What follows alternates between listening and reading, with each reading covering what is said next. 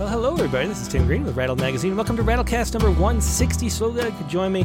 Today's guest is Jessy Randall. She'll be here in just a moment. But before we begin, I should say that Rattle is a publication of the Rattle Foundation, a 501c3 nonprofit working to promote the practice of poetry. We've been in continuous publication since 1995 and are unaffiliated with any other organization. We just do this because we love poetry, and I know you do too. So please do click the like button and share. Make sure you're subscribed. Ring the bell for notifications, leave reviews on iTunes, whatever you can do to help spread poetry around the internet so the algorithms like us as much as you do. Uh, that would be greatly appreciated. Um, now, we like to start with Poets Respond, and neither of the poets this week could be with us today.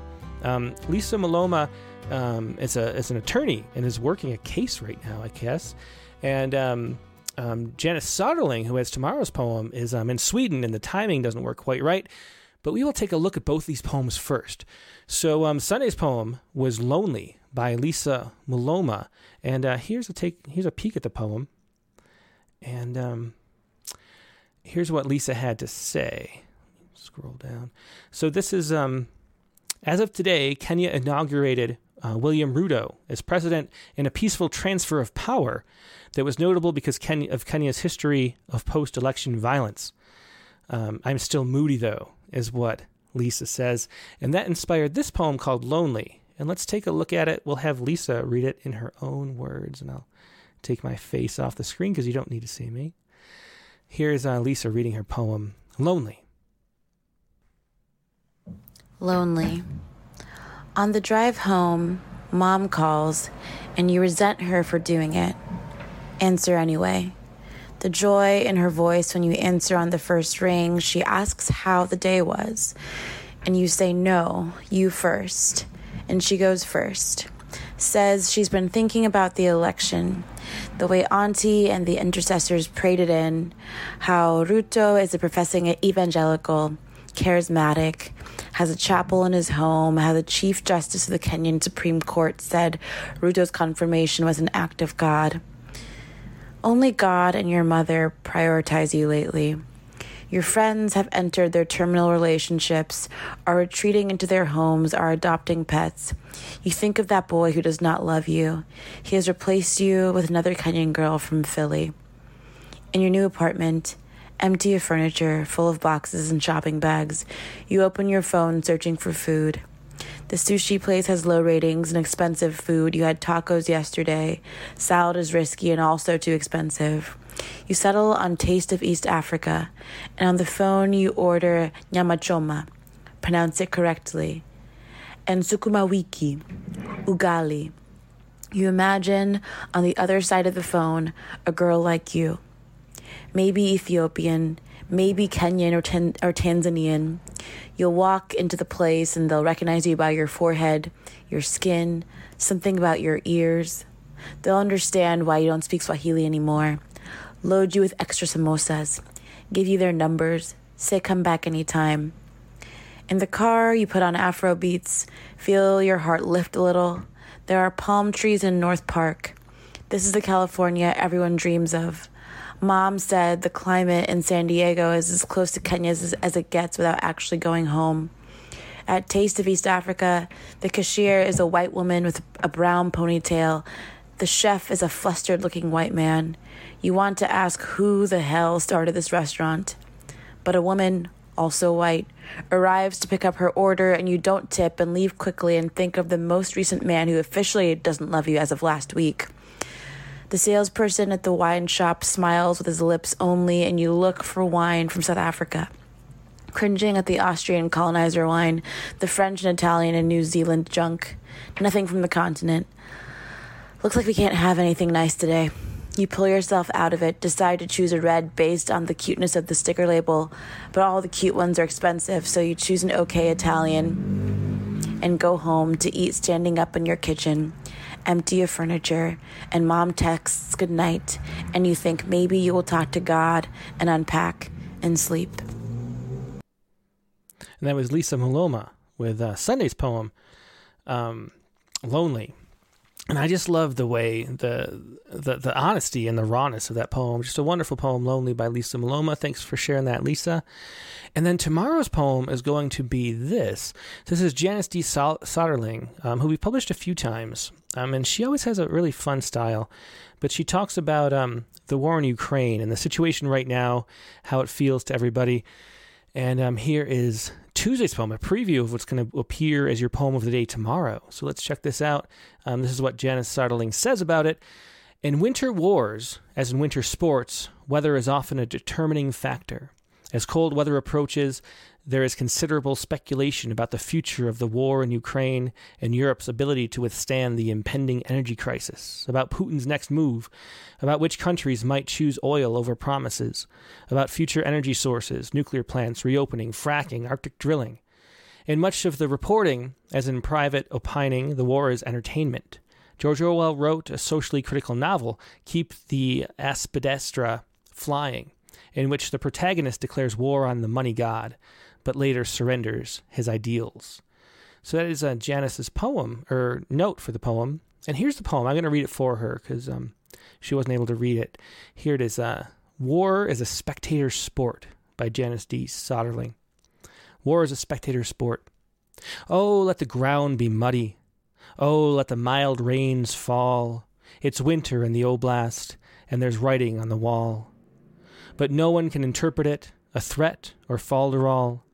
Only Putin in his fox lair knows. And guard, advance, withdraw. Oh, may oil be delivered on bobsled or skis. Winter war, like winter sports, requires an awesome freeze. So let the ground be muddy, let the Arctic tundra thaw. Let's fly the Aspidistra now and frack one last hurrah. Bow down before the money god, we've worshipped there before. Excuse me one brief minute, someone's knocking on the door. Back now. It was that Orwell chap with pizzas, strangely grinning, turning up the heat and past the beer. What did I miss? Who's winning? And that was Janice D. Soderling's poem, War is a Spectator Sport, which will be the poem of the day tomorrow on Tuesday of Rattle.com. If you don't subscribe um, to Rattle's daily poem, just go to rattle.com slash, um, eh, what is it? Let me, I don't even remember. Rattle, that's uh, slash, slash uh, daily email sign up. Go to that the daily email sign up and sign up for uh, the poem of the day by email to get that poem. Now, uh, we're going to take a quick break. Before we do, I should mention, though, that after we have um, Jessy Randall on the show, we're going to have Michael Mark as well. Um, with that wonderful chapbook, visiting her in Queens is more enlightening than a month in a monastery in Tibet. Uh, Michael Mark was on Rattlecast a few a while ago, maybe around issue episode like 100 or so.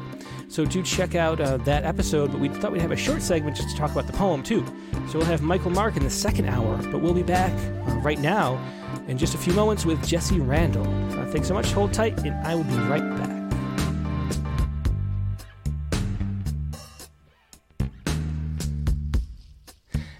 Hey, welcome back. Thanks so much for your patience. As I said, uh, our guest today is Jessy Randall. Um, Jessy is the author of the poetry collection Suicide Hotline Hold Music.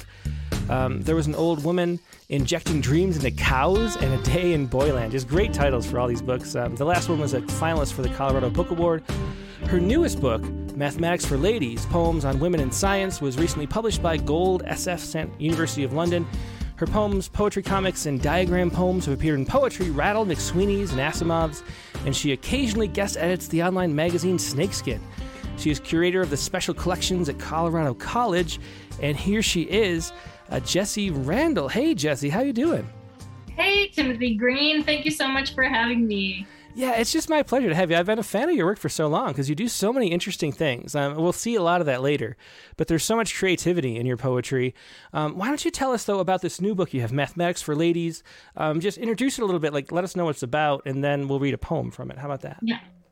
Uh, Mathematics for Ladies is a collection of poems about historical women who worked in STEM fields. Um, uh, I can I don't know if you can hear my cat meowing. He's decided now's the moment. Um, it is it starts in the ancient world. It goes to modern day. I tried to mostly um, not include living women scientists just because I figure they can tell their own stories. But I wanted to, um, I you know I'm a librarian like you said, so I, I had access to all kinds of wonderful uh, sources. Um, and once I got going on this project, it started with, um, well, I'm gonna the poem I'm about to read about Annie Jump Cannon, and I thought it would, you know, I did not realize how big it could get. And, and every time I think I'm done, like even now, I, I keep finding out about other women that I that I get interested in, mm-hmm. um, and I'll talk more about that later. But I'll read um, Annie Jump Cannon from page 43 in the book, which looks like this. Um, uh, although most copies don't have this excellent hairstyle. I wish that would be a bonus. They should include some of those uh, little flags and things. Yeah. uh, Annie Jump Cannon, born 1863, died 1941. Annie Jump Cannon cataloged stars. The work was painstaking, the pay was terrible. But every day for 40 years, she went to work and held the universe together. Annie Jump Cannon goes home from the lab. She can't stop seeing them, the photographs black and white smears of stars. They look like throwaways, they look like nothing, but not to her. To her, they're clear as alphabets because she's good at what she does. Um, so Annie Jump Cannon was one of the so-called Pickering's harem women. Um, Pickering was a Harvard astronomer who hired a lot of women because um, number one, he could pay them less, and number two, uh, they were good at this sort of detail work um, that he needed.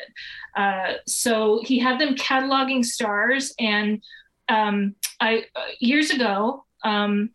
Um, I went to a talk about another one of the women in that group, Sarah Frances Whiting, and the um, the speaker, whose name is Barbara Whitten, and she was the um, first tenured woman professor at Colorado College, where I worked in the physics department.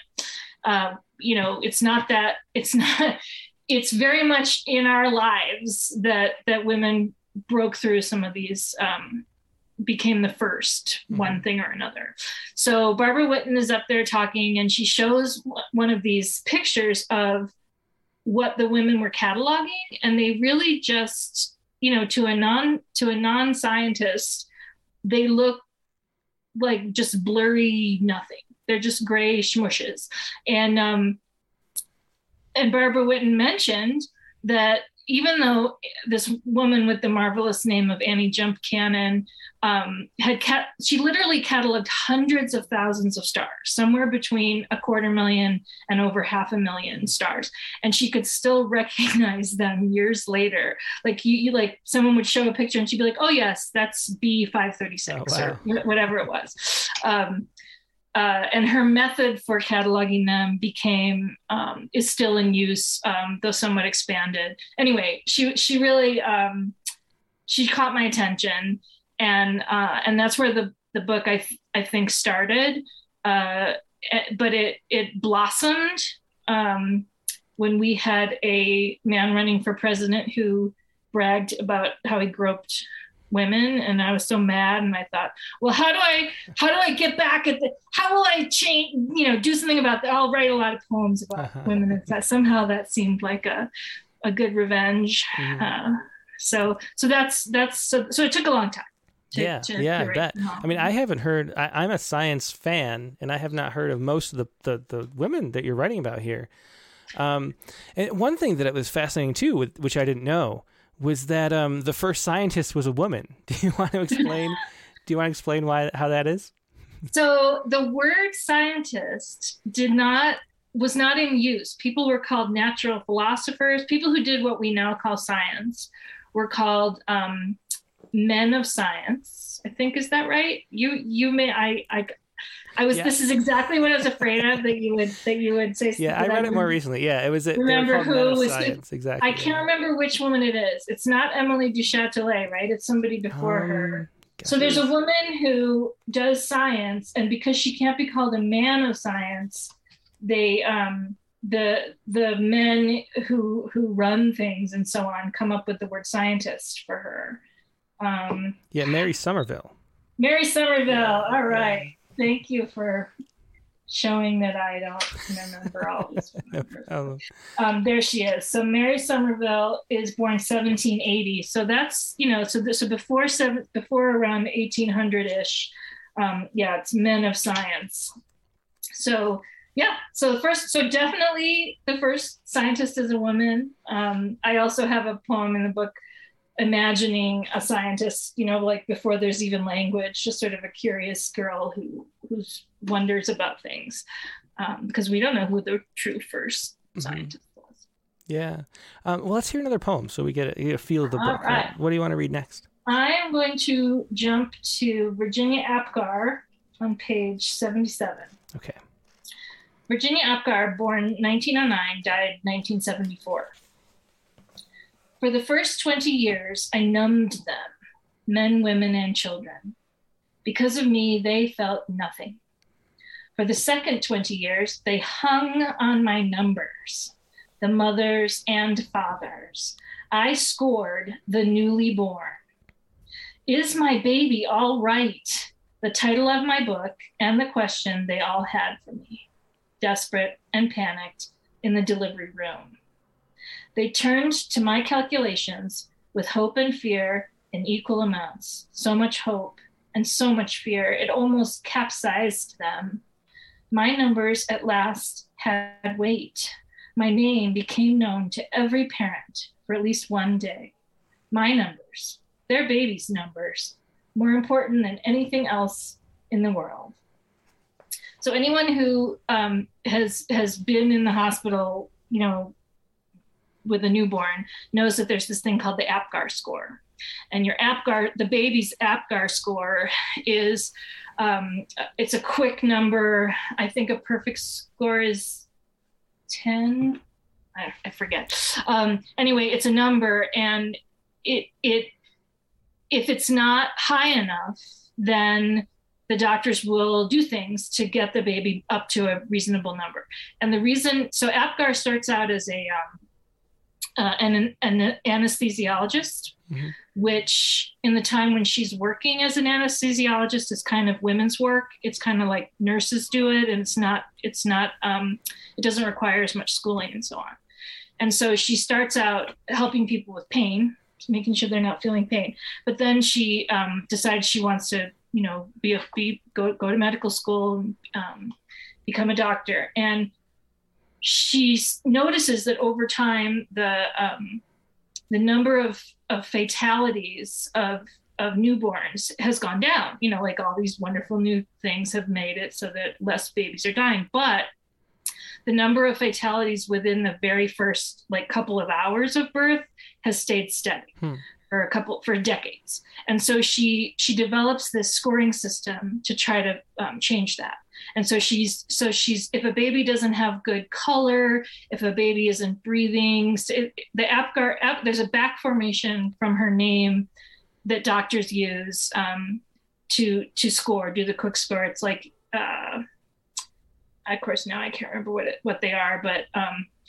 basically it's it's a way that you can go okay that um, that baby's color isn't bright enough that kind of thing. And so and and so more babies live and of course it, with you know the weird thing about being a brand new mom is that you're like you're you're like he he was 20 and a half centimeters you know like like like there's all these weird that's what you report for some reason the length mm. of the baby um, and and the apgar score became another one of these numbers which you immediately forget you know mm-hmm. the ne- in the next couple of days of sleep deprivation. But it's very important for that one one day.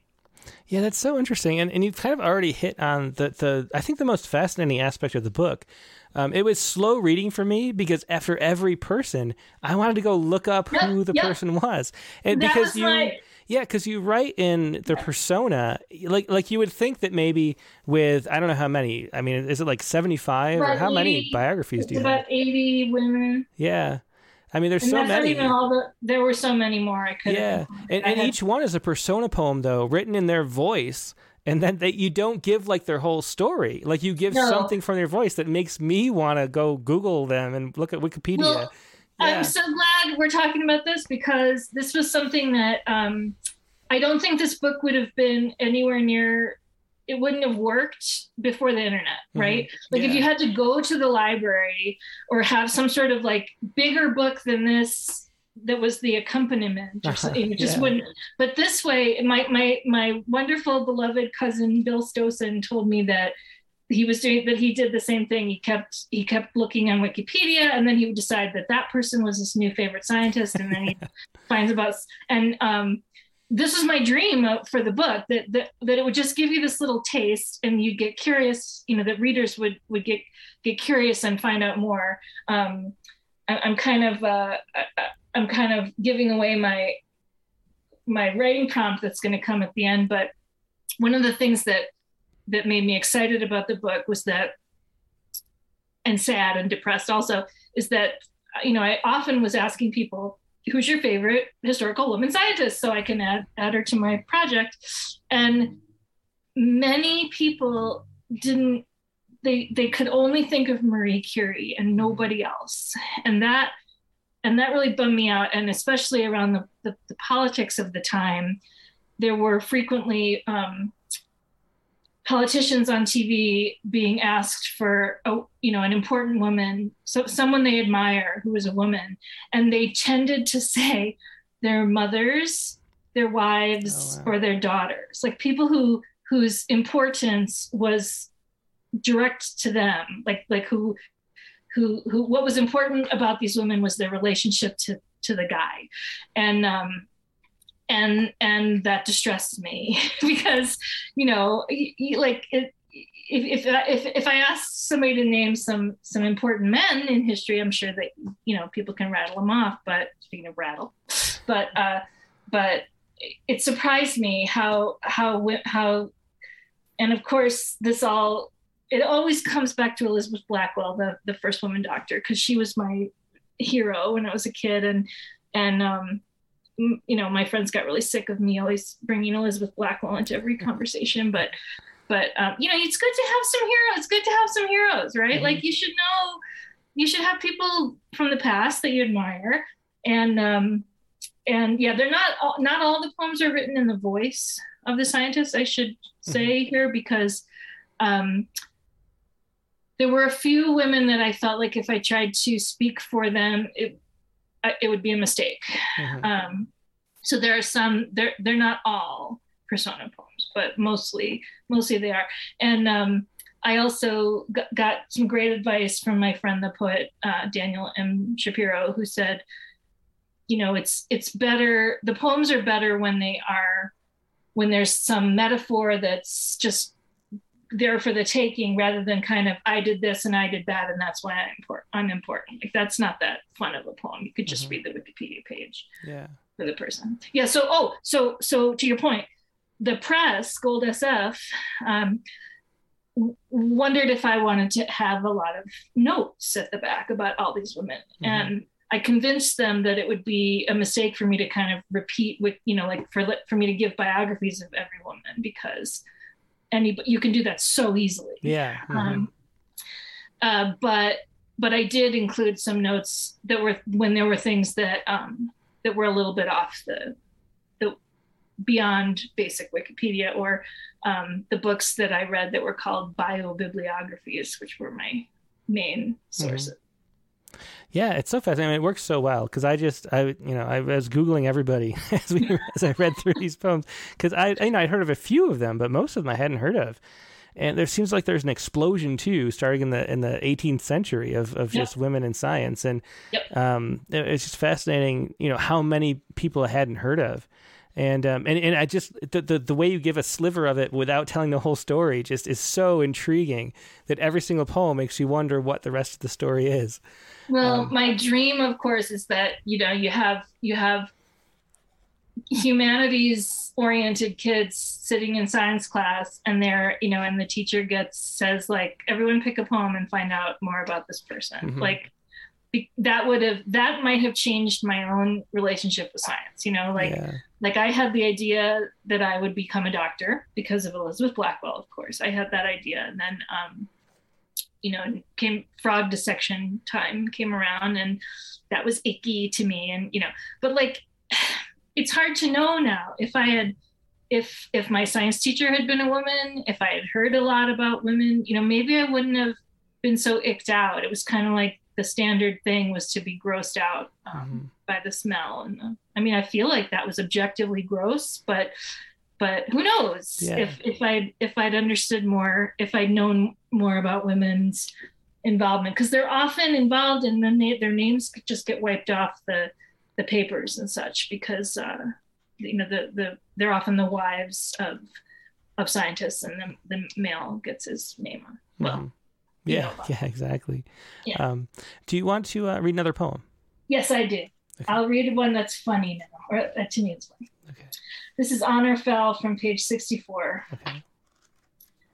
Honor Fell, born 1900, died 1986. That's a real name. I love that name. Honor Fell. It's true I brought an animal to my sister's wedding.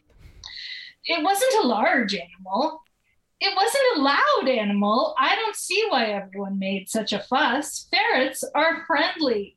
But let's talk about cartilage and skin. Let's use the word histological.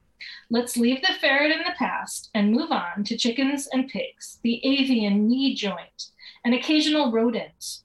I directed the Strangeways lab for 40 years. I earned doctor and was rewarded with dame. My bibliography goes on for seven pages. It's not my fault you don't know this. It's not your fault. It's not the ferret's fault. Let's agree to laugh about it while we do our work. So Honor Fell was one of the most um, sort of least angry women scientists that I read about. She just loved science. She just loved it. It made her happy.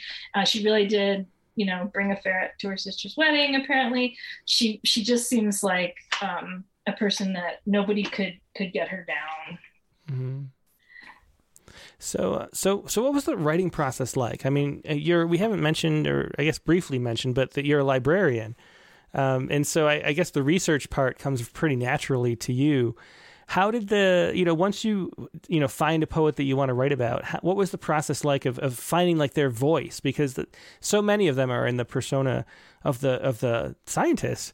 So, um, how did you, yeah, how did you come across and know what you want to write about without like revealing their whole backstory, like we talked? It about? went the opposite way. So, yeah. rather than me knowing about someone and then researching them, I, I, there were these sets of books. There are these sets of books in my library called, the, you know, there are these bio bibliographies. They're great big thick books about women in various um, STEM fields. So there was one for physics and one for math and, and one for biology and so on and so forth.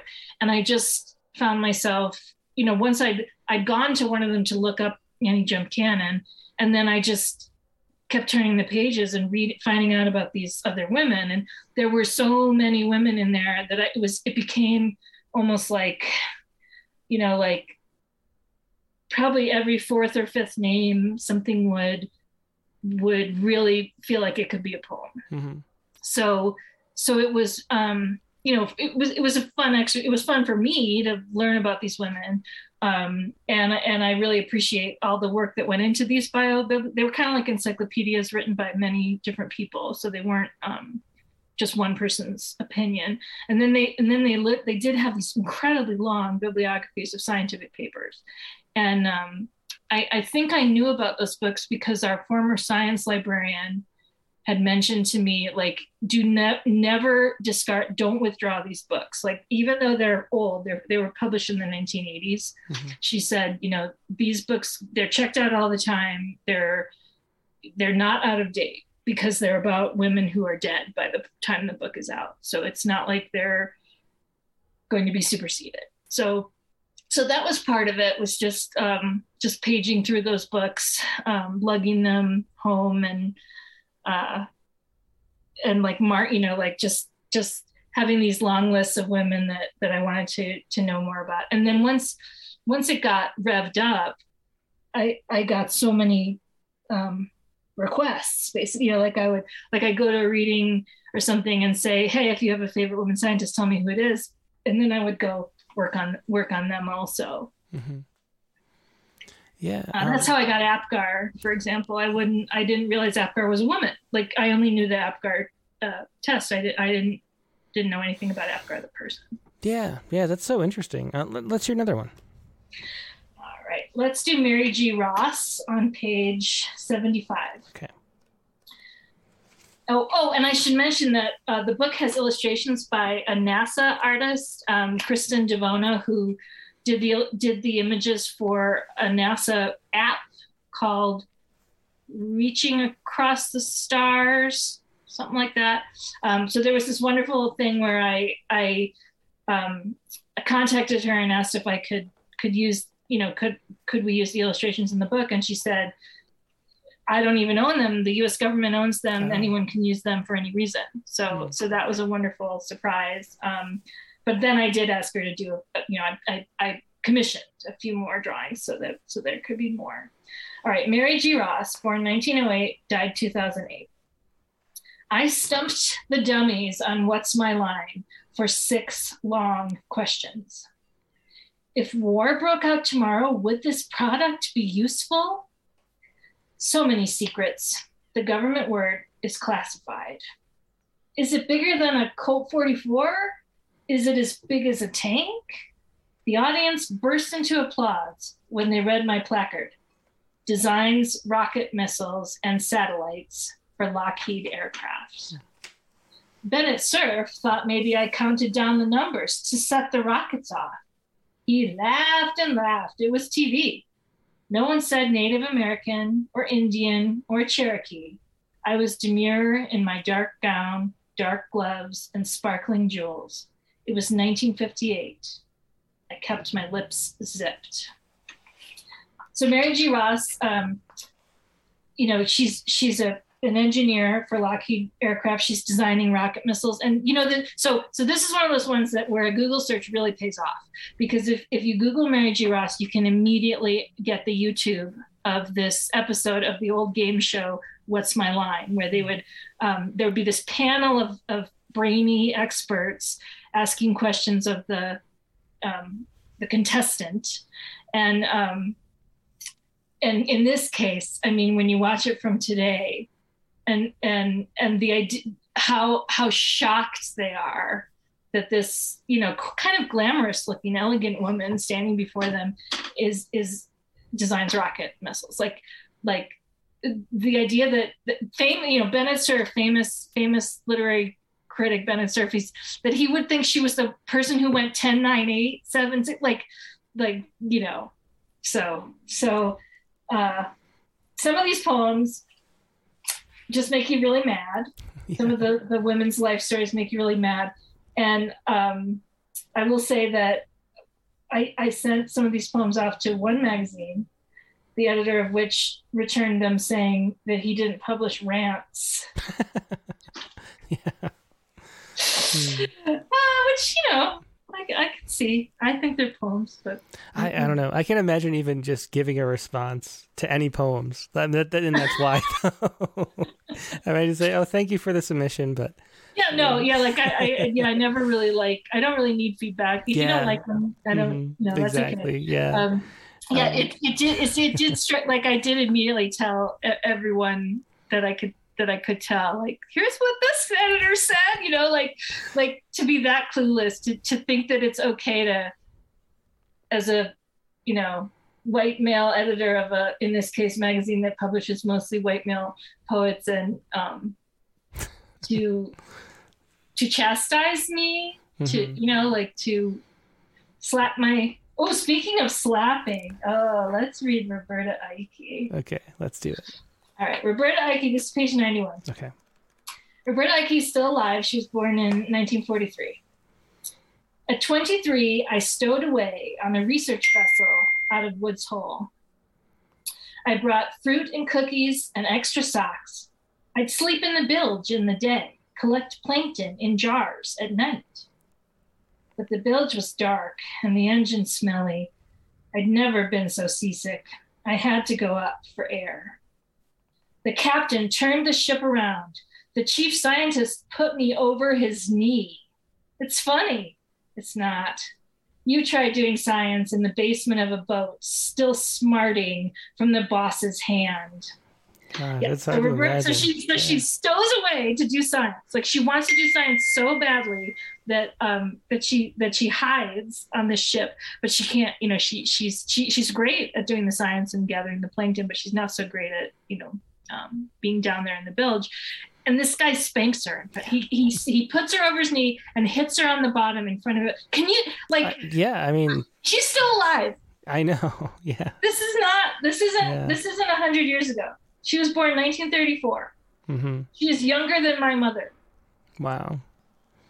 No, that's not true. Nope. Nope. I, I did Close. the math.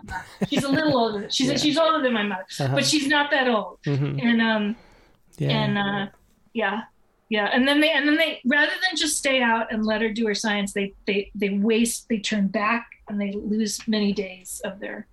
Yeah, that's Roberta Eike. Yeah.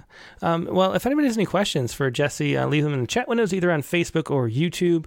Um, so, is there anything that you learned uh, in the in the course of doing this research that was surprising to you? Um, I was looking at some comments here, and um, Jennifer Elise Wang, who's sort of a resident scientist on the uh, the regulars that we have, I think she's a molecular biologist. Um, she says one big reason I quit my previous lab was not getting credit for my work.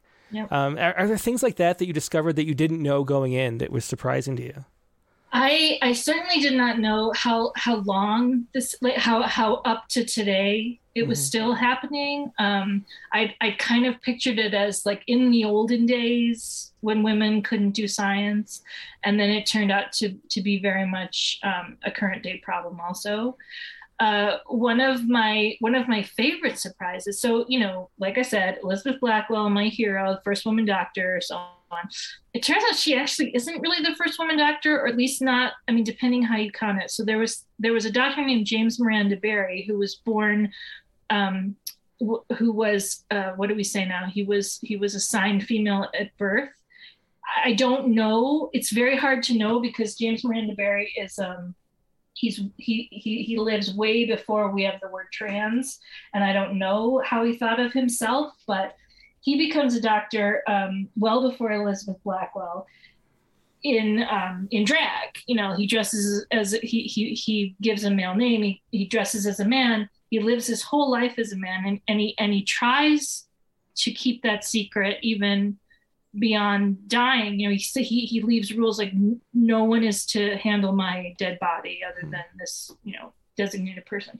But the secret does come out uh, so that was so that was you know all these all this time I'd been I've I've said Elizabeth Blackwell the first woman doctor probably 400 times in my life. And and not exactly maybe not not really. I mean there there are people who love science so much that they they'll do they'll do a lot. They'll sacrifice a lot to to be able to do it.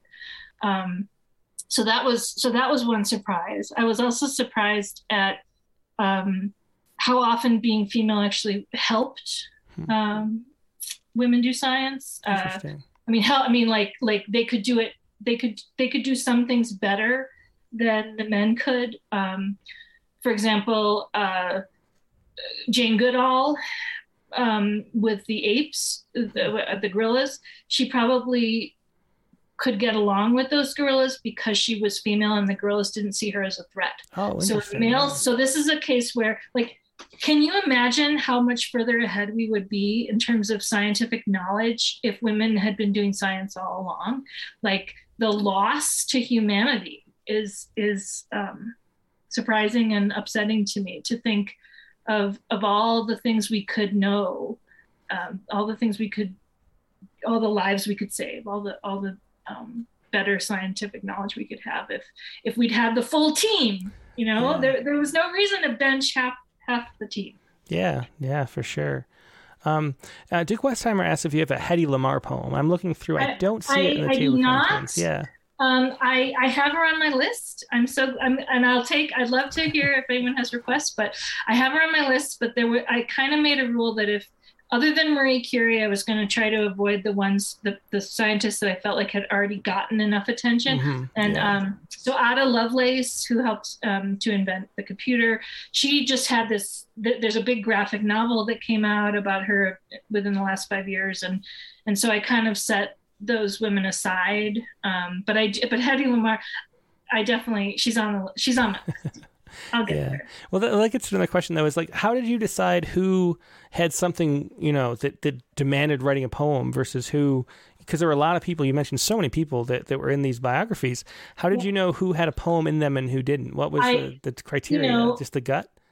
it was my own so so i actually there were so many biographies that were just kind of straightforwardly this person was really good at at science and and you know that's what she did and and that's that and um ugh, i'm trying to find the poem i want to read to you god is that anyway it's it's basically it's it's my friend susie degrass's favorite poem in the book and it basically just goes you know leave me alone. I'm trying to do science. I, I don't, I, I didn't, I don't want to be clever and delightful and interesting and, and, and charming. I just want to do my science.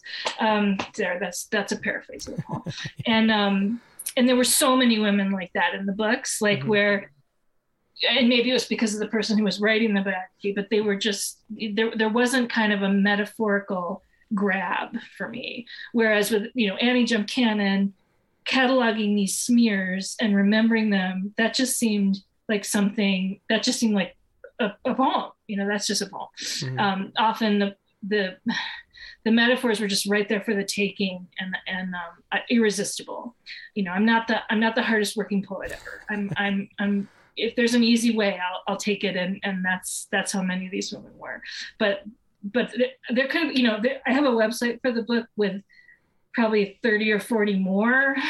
oh, really? There's just too much. Like, just so, like I said, I, I feel like I could do a whole other book if, if, if the world um, could handle more, you know, like probably I've done enough, but mm-hmm. um, yeah, they're, they're, they're so fun. They were just so fun to do. Yeah. Yeah. Uh, well, let's do one last one, then we'll move on to um, other work that you've done too. All right. I'll read the Marie Curie poem Marie Curie, born 1867, died 1934. Um, what page is that? Oh, sorry. Uh, 47. Okay. 47. And here's a picture of her by um, Kristen Devona. Stop comparing me to every woman scientist. Another Madame Curie this, a new Madame Curie that. Stop renaming women altogether. We already lost our names to marriage. We already receive unwanted nicknames from male colleagues who are far from collegial. Talk about toxic. Will the ticking of my machine ever, ever stop? So obviously, you know, Marie Curie gets poisoned by radium. So mm-hmm. that again was one of these metaphors. It's just like, doop. yeah, you can't not have a poem uh, for, for Marie Curie. I, I wanted, I wanted to leave her out, but, but it was just because she she's had she's famous enough. But um, but uh, then I thought, well, this is the request I'm going to get.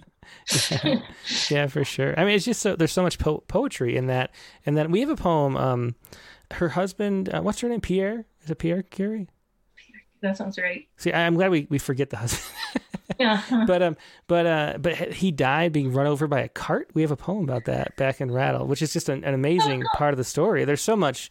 It's just so cinematic. I can't believe there's not a, a feature length movie there, about. There has been yeah. a movie about the Curies. Has there? Um, oh, okay. I, yeah, it's. It, it might have gone straight to streaming.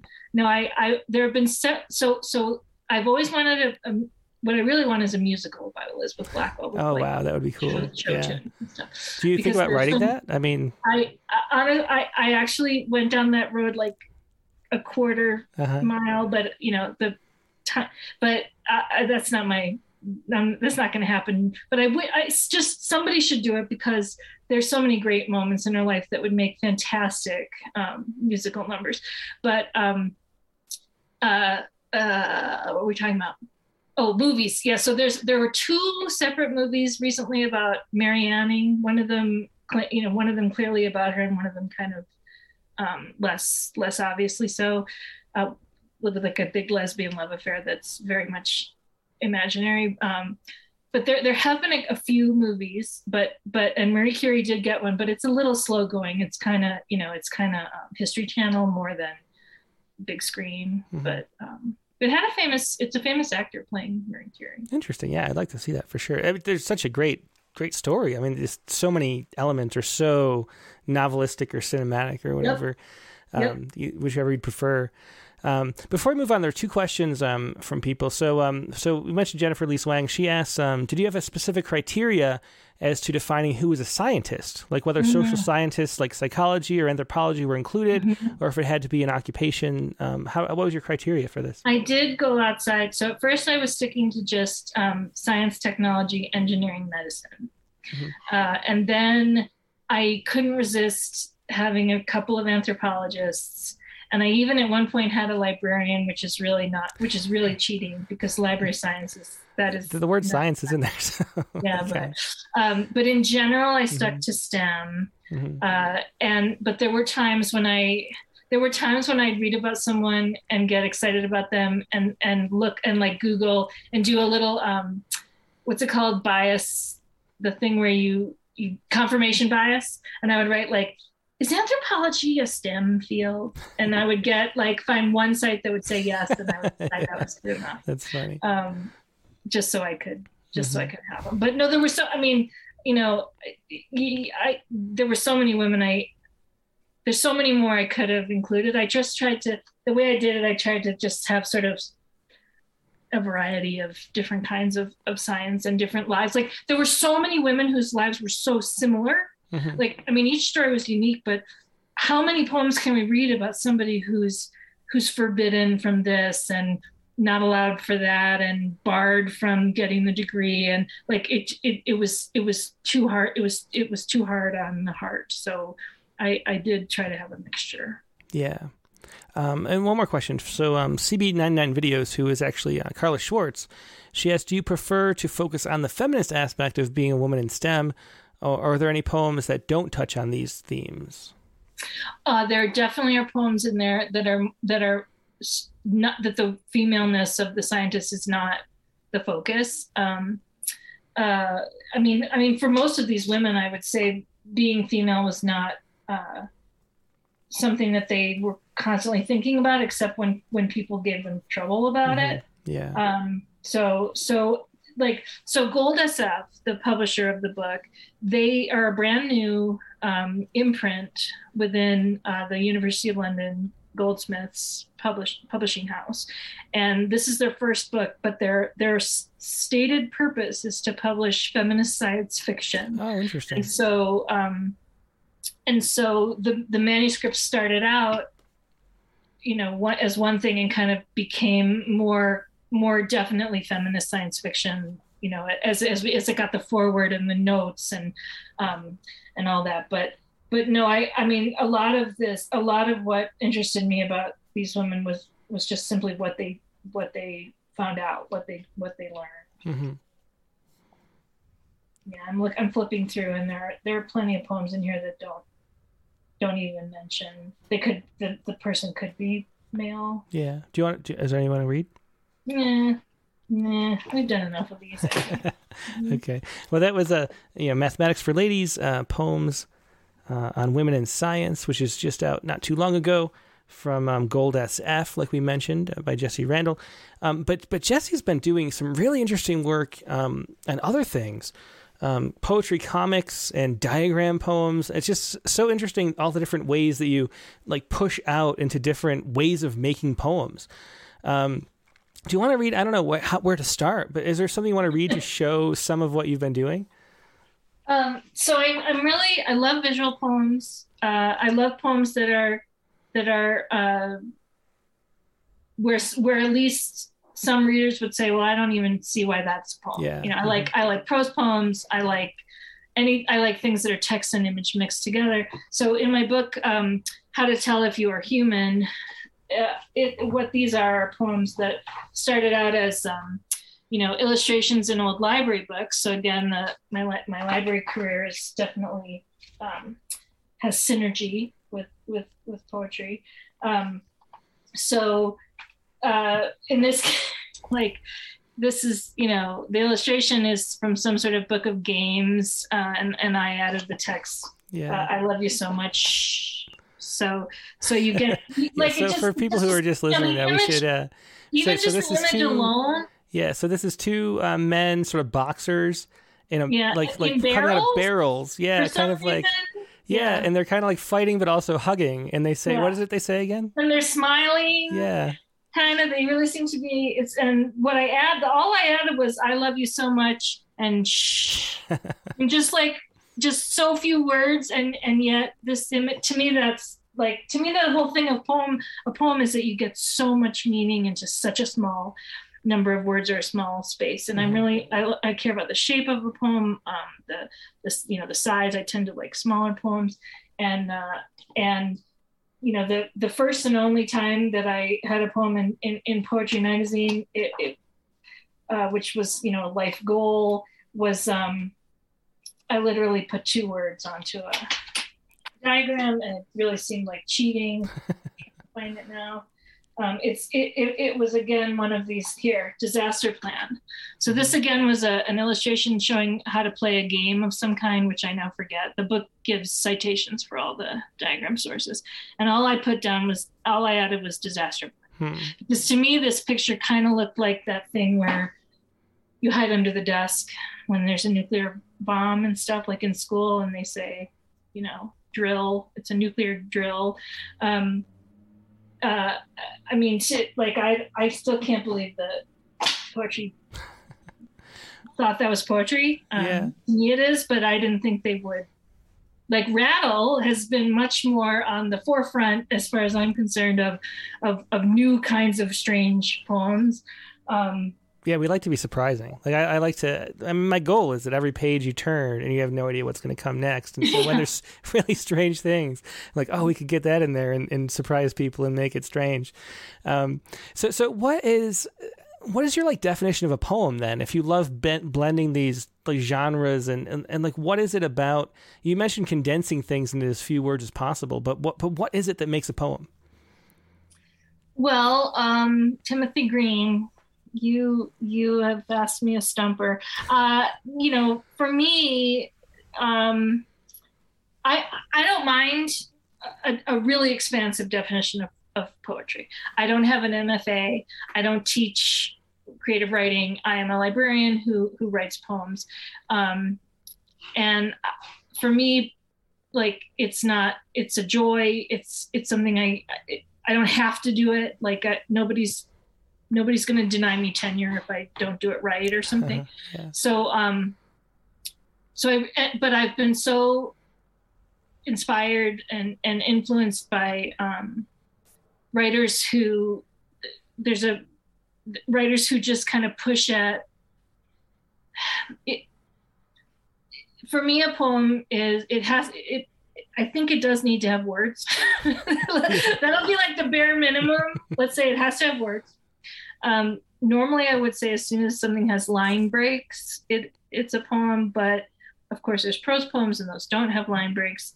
And I don't mean that anything with line breaks is a good poem, but you know, but I think you can you can call it a poem. To me, um, so so for me, like I do like writing in forms like a sonnet or a pantoum or such but it's not my it's not my go-to it's it's it's, it's i i do it occasionally but um for me the diagram poems the diagram part of the poem became like the form so instead of having a sonnet that carries with it all this sort of historical um, you know there, there's you know readers readers who read poems know what a sonnet is and they kind of they're already halfway into the poem just by looking at it on the page and seeing, oh, that's going to be a sonnet. Um, for me, it was much more interesting to start with a diagram poem, uh, a diagram, an illustration, an image of some kind, and and if you could watch me in Photoshop moving the word, you know, a little tiny bit this way and down over here, and then looking at it and then moving it back up again, like like that the visual of it. Um, I I know many poets will say that that that poetry is is a is a an oral you hear it that that that that's really the the, the gist the main thing of poetry is to hear it Homer's Iliad and such. I don't really I don't that's not how I think of poems. I really prefer them on the page, not out loud in that image in that voice and that um, Kay Ryan talks about the like there's this voice that you hear the poem in in your mind that doesn't exist anywhere. Mhm. It's not a real.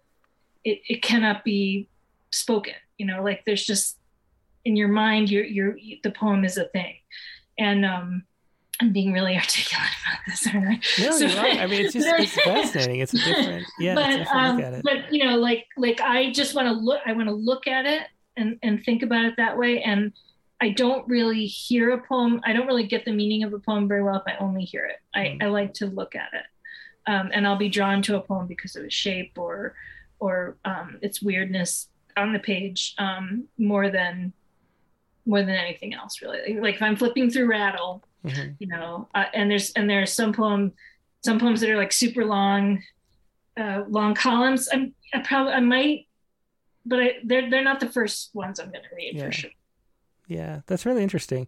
Um, do you have um, the baby hygiene series from I. Rattle? Because I, c- I could put them up and we could share that. Because I'm curious how they came to be and, and just to hear you talk about about about what they're and doing. did you did i tell you about how Alison rollins did an after poem from that poem No, I don't know anything Did about you it. about yeah. that? No, oh I don't. God. Yeah. Oh, I should have I should have told you this was years ago. Uh-huh. Or not that long, but sometime during the pandemic, whatever time period that was. So um so this poem first appeared in Rattle. Yeah, I'll put it up so you don't have to hold the book up. I'll put it Oh, up good. on. Okay, um, great. Yeah. So this so awesome. So baby hygiene, nursing, and the baby's equipment. So this so this was from this crazy book called The English Duden, and it's kind of like a dictionary, an illustrated dictionary um, in German and English. And this book was just like amazing. So so do you have it? Do you have it up? I'm not Yeah, sure. yeah, it's up for everybody Right. home. So for me, it's not, but for for them, it is Yeah. good. So, so I mean, obviously, just looking at this picture and the you know the original um, labels for all those numbered things, um, you know, Yeah, just, the, just to describe it though for people who are uh, only listening Sure. on the audio So we- version. This is the baby hygiene, nursing, and baby equipment, and then there's these uh, images of you know taking care of a baby, and there's so there's one in a playpen, there's one in a changing table, uh, and all these numbered labels that that are you know apparently you know what you're supposed to do or what these things are. There's Yep. two images. There's another one of a baby nursing and another baby, baby being changed. Um, so this was a two page poem Mhm. using two um, you know descriptions of these or, or labels of these diagrams, which is fascinating. So um, so that's what we're looking at as we talk about this. and the the key, I think you would say, right? Mhm. Like the thing Yeah, that the mhm. labels for all these numbers. Some of them make you know make total sense in the original. Um, you know the the um, the under blankets, um, the nurse or the nanny. There, there's also a picture. Um, number thirty is literally in the original book. I didn't change it for the poem. The mother or a wet nurse feeding the baby. So, you, so there in these pictures there are um, we see four different little babies and three women, and two of the women have um, sort of a nurse nurse's cap on their head, and the other woman is either the mother or a hired wet nurse. You know, the the the, the, the illustration doesn't differentiate. Um, uh, and and and we have a little baby getting its diaper changed, and there are there are toys and, and equipment, and it, it all looks it all looks quite complicated. And then um, the number twenty nine is like a little clown toy sitting on the sill. So so what I did is I mean it was I suppose a form of erasure where I where I took out some of the labels and changed them to things like the dreariness or um, um, the the self hatred uh, and and um, you know things that that I think are very much um, important terms in, in a mother's in a, in a new mother's um, existence that are not exactly pictured in this picture. Um, uh, Is there a way- some of the equipment? yeah. I- Is there a way that you uh, read this, or, or do you just mean it to be visual and not read? no, I, I've read it. uh, I've read it um, out loud, and I but I usually try to show it up on the screen at the Mhm. same time. So you know, multimedia event. Yeah. Um, so I read like. Um, Well, do you want to read it so we can kind of hear? Sure, I'll show how I do it. Yeah, yeah. sure. Yeah. Um, so I go um, baby hygiene, nursing, and baby's equipment. One, as if knowing the names for things will make it all right. The rubber sheet, rubber square.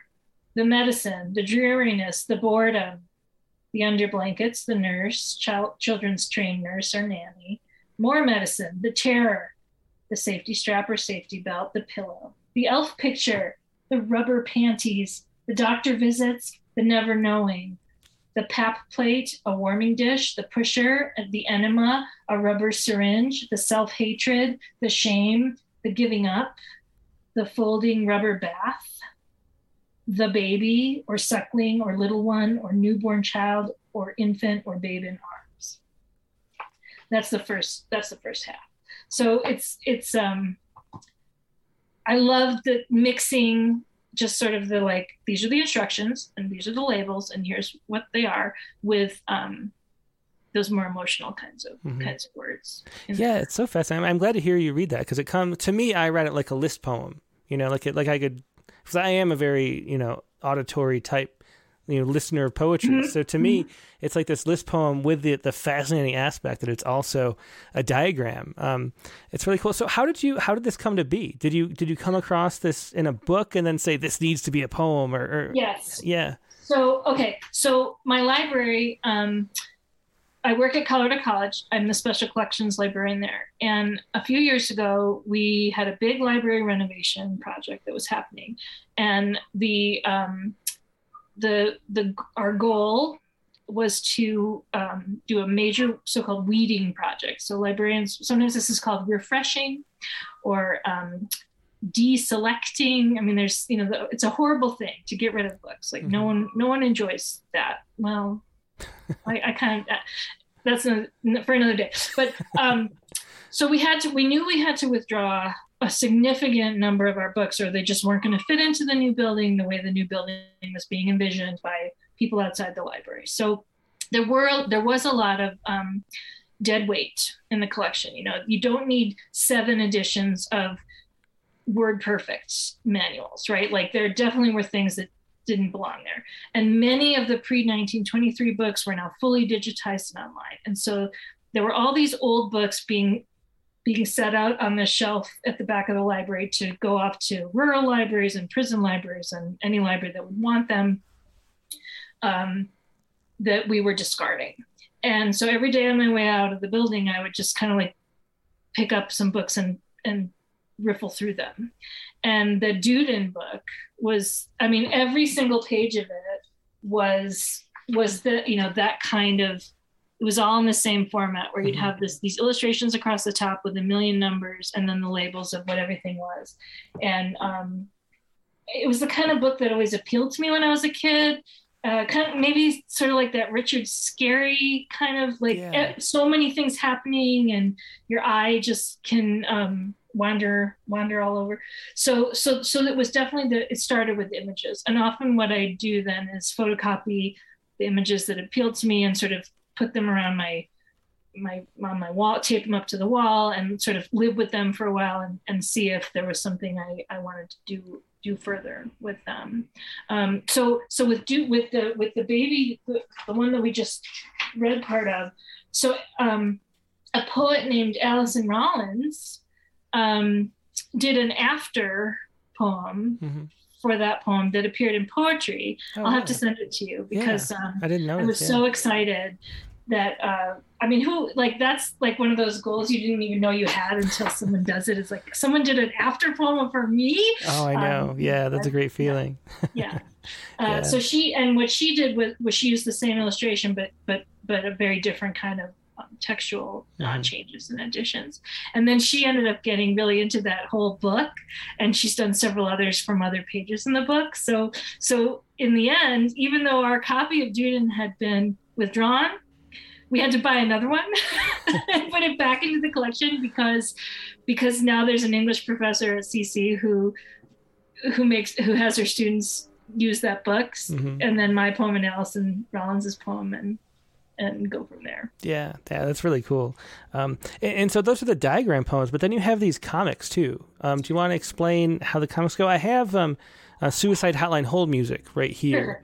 Which, if you if there's any you want to share in there, well, why don't you show the 18 to 19 spread, the poems, the comics that first appeared in Rattle? Yes. Um, so Kenneth Koch, uh, the of the New York School of Poets, um, he he made many, many, many poetry comics. I, I would I would say he kind of invented at least maybe he was the first person to call them poetry comics. People were doing similar kinds of things, but he has a whole book of them um, called "The Art of the Possible," published by Soft Skull. Uh, anyway, those those just really floated my boat. I loved I loved those poetry comics, and I started trying to do some of my own. Um, the ones that are you showing the ones from? Yeah, put them up right right here. Yeah. Mm-hmm. Um, so these so Rattle was the first magazine to take any of my my poetry comics. Uh, thrilled me to no end. At that at that point, I was looking at um, I was doing kind of logic uh, Venn diagrams. So the so these are Venn diagrams showing um, things I remember, things you remember. My advice to you and what you're actually going to do, which has no crossover in the Venn diagram, because Lewis Carroll had this whole book of amazing logic puzzles and things um, that were like you know they were like any dry logic book except that they were fantastical. So instead of saying you know the here's the the people with brown hair and people with brown eyes and they're not all this right? But his would be like these are the alligators with flowered hats and these are the i mean they were just uh, they were so fun and silly and um, and so that's where that one came from yeah, it's then, just so interesting. Yeah, so this is uh, just for people only listening. This is a, a Venn diagram. So two overlapping circles here, and they overlap in this one. It's things I remember and things you remember, and some of the things are in common, but some of the things are not. And then almost like a punchline to it is my advice to you.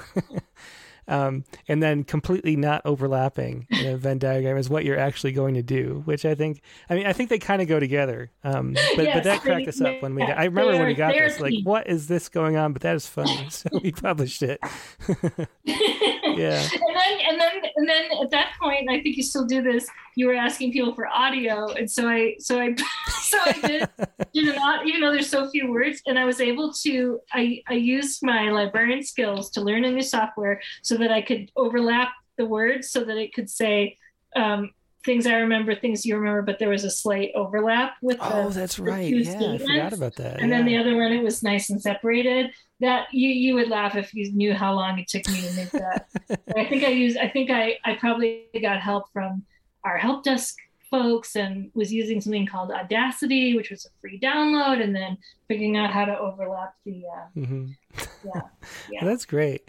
Um, yeah, I mean, people just love what you do. There's a lot of a lot of great comments here, like. Um, oh, awesome! Um, like Abby, Abby Murray's here. She says, "I just love Jessy's Abby work. Murray. Yeah, the oh. courage and twist and humor and precision of it. I came to heckle her because she told me I could. Abby Murray used to teach my yeah. daughter violin. Oh, really? Oh, that's great. And then yep. Jessy's uh, Muriel Class says Jessy's poetry is unique and entertaining, um, and it just jumps. So I couldn't read it. Unique and entertaining, and um, um, it doesn't need to fit. Jessy is an artist. She's it's, it's, it's, true though that, that what you do is so creative and, and unusual. It's it's always fun to come across. I, I do consider myself an artist, but I do not. I'm not a trained. I mean, I can't. Uh, you know, I well, love. It doesn't matter. I mean, the point of art, you know, is to make people think differently about the world yeah. and appreciate it more. And that's what all the things you do, even if they're doodles of just Venn diagrams. Uh, doodles are another yeah. thing. I for a while I was trying to get people to send me their doodles, and then I was putting uh-huh. words on them and making collaborative poems out of them. Um, but uh, that I, I haven't gotten any doodles in so long that I've given up on that. Uh, well, send send Jessy doodles. Yes, I would love your doodles. Yeah. I would love it. Um, one one last question. So I was wondering how much this sort of genre bending thing that you do has to do with that you became a librarian. Because you know, because cataloging and organizing things and arranging information is what librarian science is all about. And then so so finding the places where it doesn't fit and you don't know how to categorize seems like it's something that maybe I, you're drawn to. Is that part I've of it? I've never thought of that, but that is actually that could be because, like, yeah, librarians. I mean, part of what we try to do is is you know classify things and make things easier to figure out. And so maybe making some things that are not that are the opposite kind of goal definitely that could be. Um, i will say I, you know when i found out library science was a career I, I was a senior in college. I didn't even know there was I didn't know there was a master's degree in librarianship. Um, and I was so happy when I found that out because I had kind of pictured myself maybe trying to get an English PhD or working for peanuts in the publishing world and um and neither of those seemed but library you know to to go to school and get a master's degree and then be able to be a librarian and spend all my time in libraries which i love um, was such a, a glorious relief um, to find out that was a career. And i think for me um, if i were teaching students writing all day i don't know if i would want to write when i got home Hmm. you know? Like i kind of like that to some degree i can leave my work behind at when i come home. I don't have to grade papers or prep classes. And um and just kind of my my daughter likes this cat that gives the finger and says i do what i want. Anyway and then that's kind of how like that's kind of how i feel about That's great. Yeah, I mean, so much freedom, you know, that you you can't you can do whatever you want. Yeah. yeah like like what how you know yeah just just do whatever you want Yeah. well, that is call great. it poem call Yeah. it poem see what happens and let let other people have that argument Um, Yeah. Well, let's finish out with one last piece. I don't know what to do though. What would you like to share as like a last thing to share? I would love to to show off my new idea of okay, so I don't know about you, but I have been seeing a lot of these Wordle scores on in, in social media. yeah, so I do the Wordle with my kids every night. So Yeah, it's like, a- Wordle is yeah, fun. It's fun. I totally get that Wordle is fun and I like to do Wordle, but I don't understand the thing where you then share out the picture of your score, which doesn't have any words, any letters. Like Mhm. it just shows the squares. Yeah, that's a fascinating aspect Um, and- of it. I haven't come to terms with what that actually means. like, I- yeah, yeah.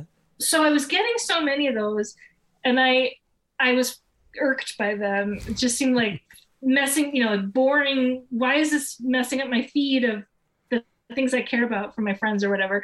And so I I t- so I made a like a watercolor of of just the squares, and I said from now on, if you want to share your Wordle score, you have to hand paint it.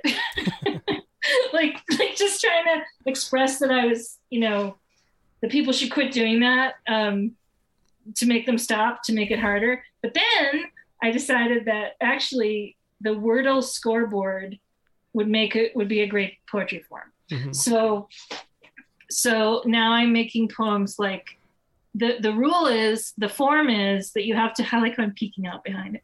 Um, the form is it can be one to six lines and each line is one word that is five letters long. Those are the rules. And you don't have you can just write the poem, but I like to do it in color. You could use markers or crayons or whatever you have on hand. I use a dime store watercolor set. So amaze, fling, juice. Those are ju- that to me. That's like a, a that I'd rather write that kind of a thing than a haiku. Yeah. Haiku are fun too, but like they're kind of when I when you're a kid and you're forced to write haiku in school, it just it's like the syllable counting and I just feel like the Wordle poem could be the new the new form haiku, where you yeah. start it's like the bait like when you're just becoming a poet the fun is okay what can i do with this with these rules? Five letter words and then your brain starts filling with five letter words and you just can't stop you can't you just start thinking in terms of five letter words. Um, green beach grass like those are all fantastic words and they're all five letters long and they go together So Um, are then- these, uh, you know, when you come to the green one, like thing, I have Yeah. one that's thing uh, or or glass in that version. Is Yep. that the, was that the word of the day that day? No, Th- no, I just made these up. I Yeah. ma- totally made them up, and in fact, my my word my my poems that are like wordles are are not made by people who are good at wordles because they're Yeah. not they're not like using their clues. This so then of course within that my new form I started playing around with it like I don't think in Wordle you're allowed to put the same word more than once. But sometimes when people say sorry over and over, Mhm. what they actually are is angry Yeah. um so so now so now i've even gone i've even gone rogue on my on my own inventive form but um but uh I have a, I when I told I have a my friend Aaron Kohik said that um, he he's been doing these these poems that are all four letter word not swear words but just four letter words Mhm. and I think he only ha- can do three. And then each one, the letters are done in this very special and complicated way. But um, I think inventing a new poetry form is is um, we should all try that. Yeah. Oh, I, and yeah. Uh, I, I just I was thinking how it would be fun to um because you could enter these as actual um, words. I'll do the one I have one you sent me ahead of time, and this is here in the PDF. It's um apple trees aren't everything. Just a wonderful little poem. Um, but you could like have two accounts, right? And you could find the word of the day. And Yeah. then you could make um, Make your you know, own. make your own, and then enter it, and then screen cap it as if that was the actual word. That would be so fun. So that is a challenge Yeah. for everybody at home. you have to have two accounts. Yeah. Yeah, there you go. Like one on your phone, one on your computer, and then make your own Wordle Yep. poem every day, which just adds orders of magnitude to how fun the Wordle would be. And then you could share those to your social media, and I would enjoy seeing them instead of just those meaningless blobs yeah, of color. yeah, that is so cool. Um, yeah, well, it's just been so fun talking to you, Jessy, as I thought it would be, because you do so many interesting, fun things. Um, you know, really great book. Again, we were talking about uh, mathematics for ladies. Um, there's poems on women in science. And um, I, the other book I have here, although there's a ton of books you have, is uh, this is Suicide um, Hotline Hold Music. I mean, the humor comes through just in the titles, first of all.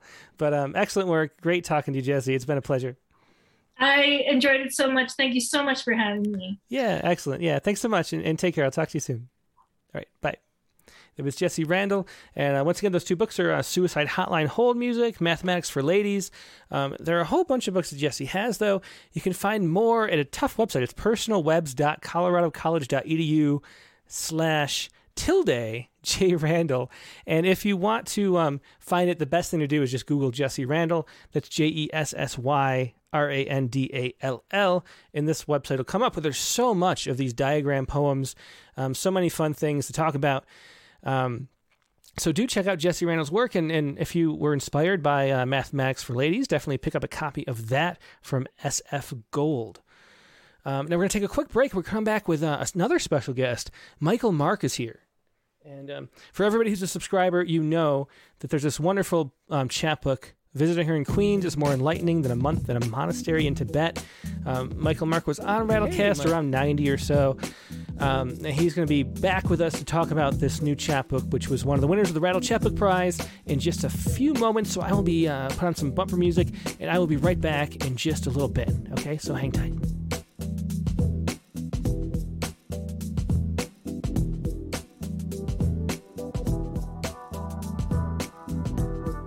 Yeah, and we are back from just a little break. Um, as I mentioned, this is the chapbook that came to all subscribers this year. I'll just read Michael Mark's bio, although you can find a whole, you know, a whole wonderful hour with him um, back on that Rattlecast episode. Michael Mark has walked the Himalayas, Wales, Portugal, and Spain with his two children. He's the author of two collections of stories, Toba and Toba at the Hands of a Thief.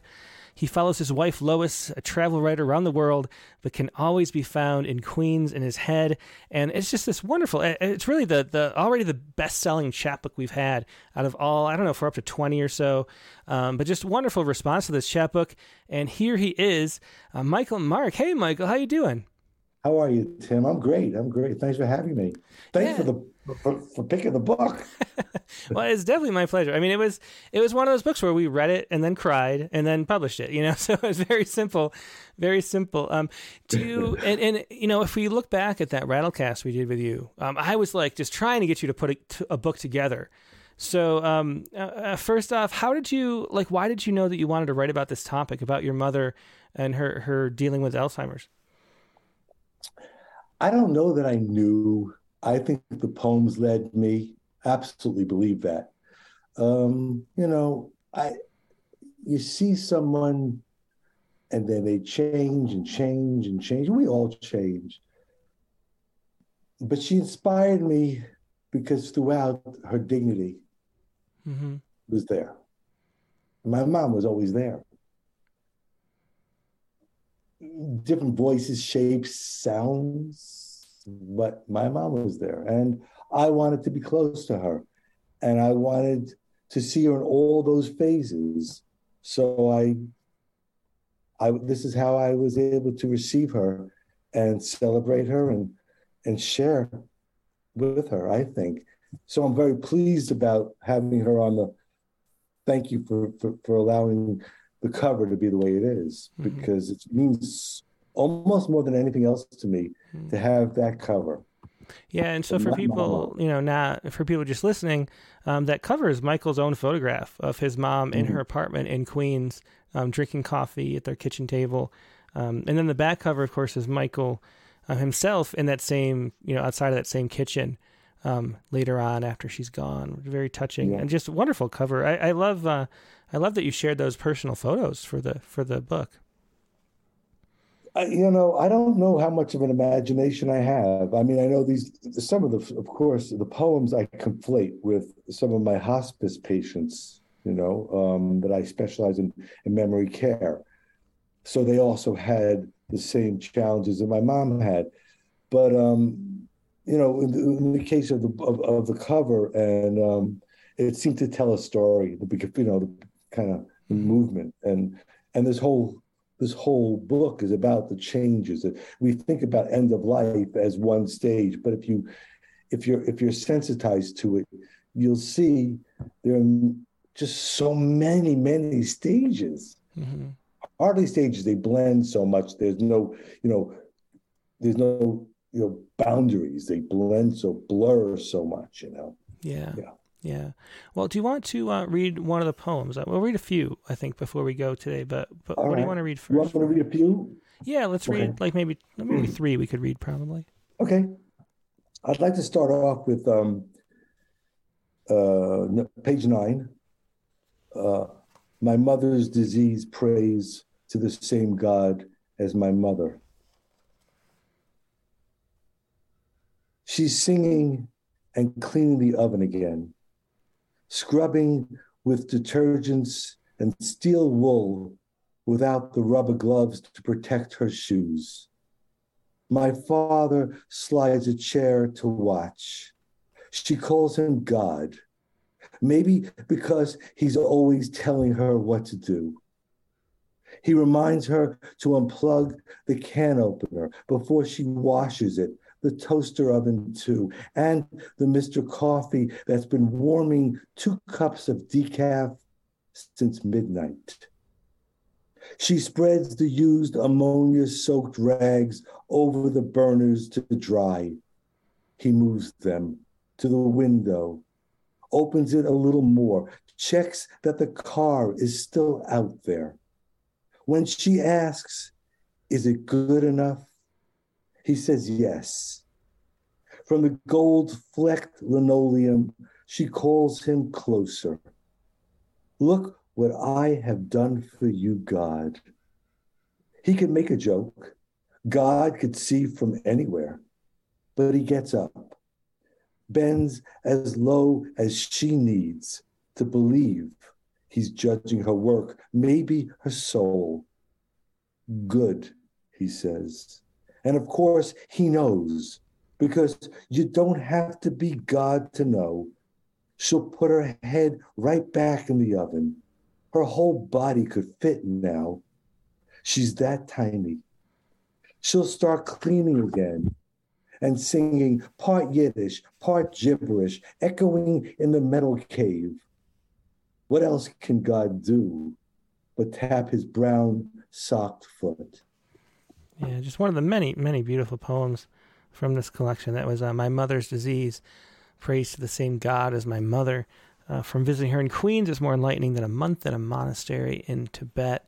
And like Cindy Gore says, she says the photos were great. I laughed and cried reading the poems. Um, they're wonderful, and that's what we felt too. I mean, we laughed and cried, and, and it's just such a. I mean, the openness and honesty um, that just comes through in these. It's just a wonderful, you know, moving human connection that you make here, um, and let us all experience as you write these poems. Uh, one of the things I was wondering that I never asked you about is if you you know, your work in memory care um, and, and at the end of life in hospice, um, which we talked about um, in the um, interview that we did for Rattle, whatever that was, 71 maybe. Um, um, was that before or after your mother um, had ended up with Alzheimer's? And, and how did that help? And, and do you think that like maybe the, like you were, you did that work in order to be able to help your mother. Like that's one of the things I was always wondering about. Given, I mean, your story. I mean, people have to look at the story about how you became a Buddhist, which is one of the most memorable things I've ever heard. Uh, but we'll leave it there as a teaser. Like go back to that issue seventy one, read about Yeah. that. But um, uh, but do you think that there's Um, something something deeper to it that that they were connected in some way? you would ask that question. You would see that. That that is just so Tim.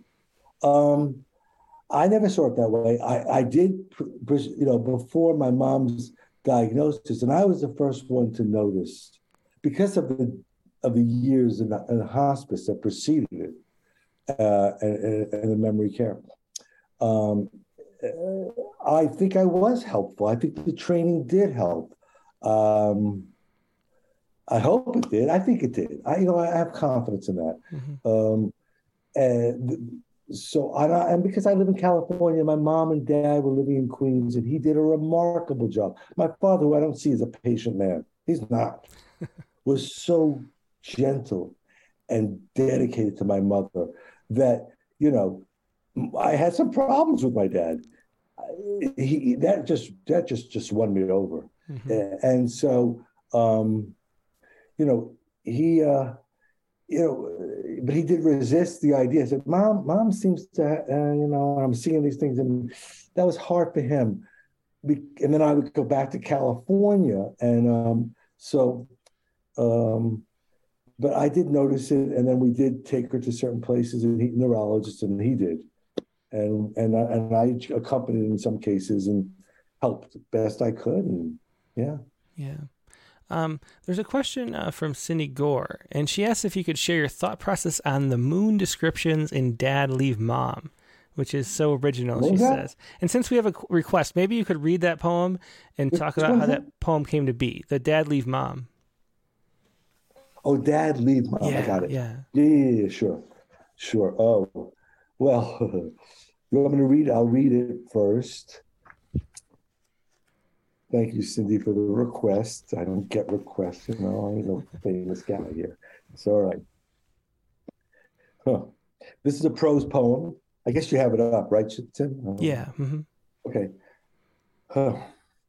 Dad, leave mom while she sleeps tape I'll be back on the bathroom mirror, the trash can, under the carpet's corner, where you can't believe anyone in their right mind would ever look. Take the keys, house, car, garage, mailbox. Take a red eye from JFK, business class, never in a million years, I know. Still, fly past the twice a day horse pill moon cheese sandwich cut in half moon, pea stained sheets moon, doctor's blank face moon, nurse a rusty nail too, doze. After a six hour flight, it will only be three hours later. Come to California, Dad. We'll swim in the pool like you showed us at Jones Beach. Glide, glide until just before you sink, then kick hard and glide. Sit at the table, at the head of the table. Tell your grandchildren how you beat the world to its knees. Cash in the bank, neither son in jail, a wife who took a long shot with me, and a new Bonneville. You can bounce up, up from the diving board. Punch God in his heaven is better than this world face before you sink down past the full diaper moon you're not my husband, moon. Gibberish, moon. Be her shadow all night in the 40 watt haze of that apartment in Queens, moon. Yeah, just such a moving poem. Dad, leave mom.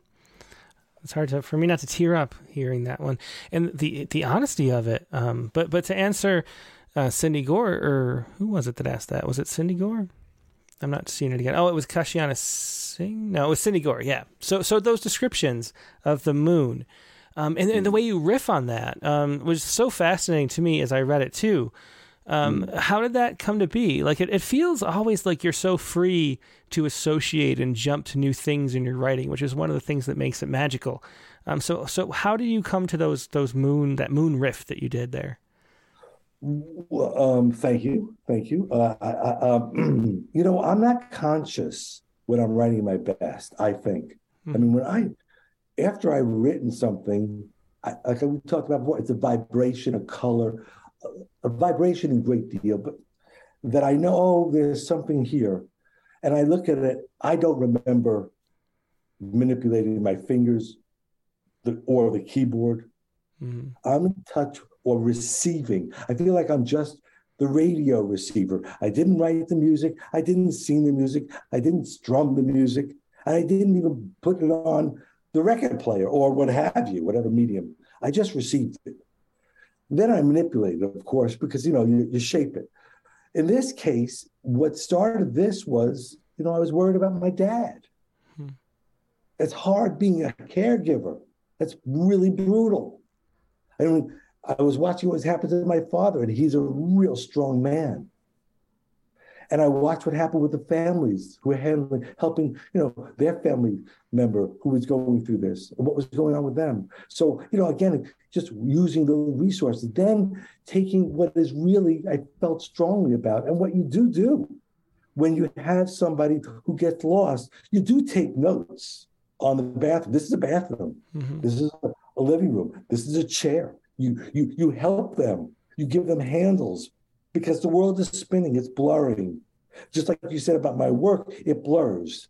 You know, there's reality, and then you, and then you think there's another reality. I would call them both realities, but others might say, "Well, that's that's that, that's fantasy." I don't know. I don't know. So I, I, I took these things about horse pill moon because she's taking these horse pills and dirty diapers because this is the situation, sadly, as it is. And what to do, take the keys because you don't want her to wander. But get on that plane. Of course, you can't. So I blended what I knew to be almost, you know, foundations. And I just, I recolored them mm-hmm. if that makes any sense. Yeah, yeah, it definitely does. And and the the the the request in that poem is such a thing, you know, that might be shameful, you know, to abandon your yeah. mother. The thought of that. Is yeah. there a way that you like thought about giving yourself permission to write that poem? Um, because it's it's something that, that maybe people wouldn't normally say. So so how did you approach that? Yeah, it's a hard question. I get very upset because it is I'm hurting people. Hmm some of this stuff hurts. My dad, this is his life. This is my mother's life. Um, how I saw him, and um, it's not easy for him. You know, I think Sharon Olds had written many times about being what is called a family poet. There are risks involved. There are there's a transaction involved. Um, and I don't always feel secure in what I'm doing. Hmm. I, I, have to tell it I have to tell what I think is the truth, but I know it's blurry and and and I and, and, and I have to make it beautiful. And that to me is a saving grace, and that it helps people perhaps. Mm-hmm. Um, that I think my mother, because she was somebody who did support me um, so much in the in the fantasy world that I lived as a young kid, because I had some some physical issues. My hearing was impaired. My eyes, I had weak eyes. My mother never gave up on me. And I think she played with me and, and, and allowed me to, to, to believe as I played with her. My father would go play cards. I said, Mom, you know, Dad, play cards. And I spoke to my mother sometimes two to three hours a night on those Wednesday nights while my dad was in, but so that she wouldn't wander. And sometimes I pretend to be you know, somebody from AT&T, because that's what you wanted to believe that I was somebody. Do you work at the telephone company? Yes, I do, mom. I don't call it mom. And we talk. So, um, uh, yeah, it's not an easy, it's not an easy answer. I'm not settled with it. I don't feel great about it, but I did it. Yeah. Well, I mean, thousands of people I really appreciate this book and, and are going to hold mm. it with them forever. I mean, it's it's just the truth of it.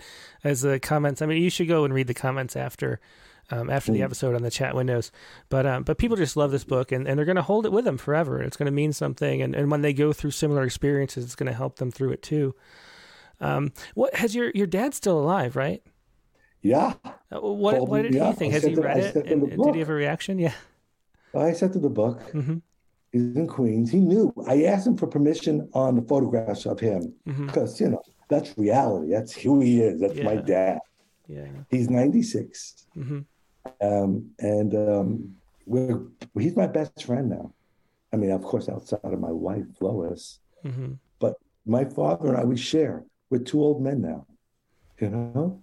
We're in that. I mean, he's 96, so he's much older, but we're in the old man category. and we talk about baseball and all that. So when I sent him the book, I had hopes, but he had called me up. He said, I read the book. Well, I knew the day before he called. We talk every day, sometimes three times a day, and um, and he said at one point the day before he actually made a statement. He said, "You know, I know I'm an old car." That I'm not supposed to be listening to, which references one of the books about him being an old car. I said, "Oh, I'm in trouble. I'm in trouble because I don't want to listen about my dad. I'm 66 year, years old nearly, and I still want to make my dad proud. Mm-hmm. I think we do. So, um, but he called me up because I read the book. I don't like it. Yeah, so that hurt, but I understand and I appreciate it, and I do understand, and I understand, but it's hard. Hmm. But but but um, I think he's proud of me anyway. I, I'll live with that.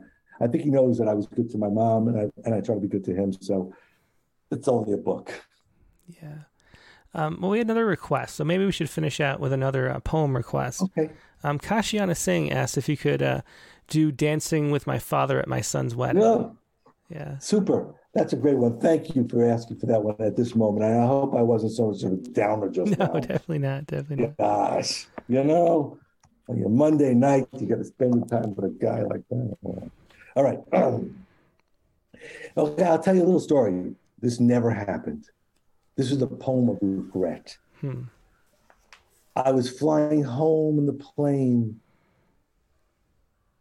Uh, after I, you know, my my my my son and daughter got married, daughter-in-law got married, and I I I should have asked my dad to dance. Hmm. So, revisionist history here. So, Dad, I know you're not watching, but I love you, and uh, Thank you. Dancing with my father at my son's wedding. There's no room on the floor, no place he won't get bumped, and I won't be able to stop his fall. So we find a corner. He's taken his hearing aids out. The band pounds its assault. I take his hand, a former boxer's hand, with a father's thicker fingers. He rests his wrist on my shoulder for me to lead. I pull him closer, feel for his balance, find his eyes, unsure if he sees mine. I nod once and gently press him backwards, then to the side. I study our black shoes, see him teaching me to spit shine, his brush punishing the heels and toes like enemies. He wobbles. I grab tight. It was just a shuffle step, a fighter's feint. He smirks, loves that I fell for it. I count out loud, shouting over the music, as if he could hear, as if this were about dancing. Yeah, beautiful poem. Dancing with my father at my son's wedding. Those are poems from visiting her in Queens is more enlightening than a month in a monastery in Tibet. That was the first of our Rattle Poetry Prize winners this year. Um, and if anybody is not a subscriber yet, just subscribe and you get this in the mail along with the fall issue of Rattle. Um, and it made me cry for like the 10th time probably reading this collection, Michael. I just, you're an amazing person. I'm so grateful to get to know you and get to publish your work. Um, thanks for joining us today and, and for sharing just yeah. such heartfelt poetry um, with the world. It really, everybody appreciates it. Well, Tim, you know what you do for the poetry community is is, is immeasurable. And so we are all very grateful to you, me very personally, for this. Thank you for this gift. Yeah, well, well, thank you. I mean, it's just it's just wonderful stuff, Michael, and um, and always a pleasure to, to see anytime I get to. Thanks a lot. Thank you. All right, take care. It was Michael Mark, and uh, once again, his book is visiting her in Queens is more enlightening than a month in a monastery in Tibet which you can pick up a copy for just six bucks. We don't even charge uh, postage. That's how, how ridiculous we are at Rattle. Um, so if you just want six bucks for this, but for 25 bucks, subscribe and get that plus uh, four or three other chapbooks and four issues of Rattle. Um, you can't get a better deal in all of poetry. Um, but, but thanks to Michael Mark for being here. It's just been such a pleasure. Um, we're going to go to open lines now. And um, let me put this screen up so you'll know how to do it if you'd like to share a poem. If you don't want to share a poem, just sit tight and you can listen to some new, some more poems. But uh, for the open lines, email your poem first to open mic. That's openmic at rattle.com. and then find the show link. So I'm going to post this on both YouTube and Facebook, not Twitter because it's just too much, but but find YouTube or Facebook to find this link. Um, and then join us if you'd like to share a poem. Email it first to open mic, openmic at rattle.com. Um, all you have to do is uh, send it there so I can show it on screen, then join over Zoom. Um, I'll get to you when it's your turn. You can read your poem. We're to have a one poem maximum today because it's already 645 my time. But um, but please do share a poem. You can share poems about current events. You can share poems about the prompt. And the prompt was, we forgot to mention tomorrow's prompt or, or next week's prompt, but uh, we will do that later. Um, but the prompt for this week was to write about a bruise or a scar, internal or external. That was the prompt uh, from from last week's guest. And uh, you can also share news poems. You can share poems you're published recently and are proud of. Anything you want to share, send it to openmic at openmic at rattle.com and then find the Zoom link, which I'm about to deploy. Okay, so I will take a quick break and I will be right back in just a moment. Thanks a lot. Take care.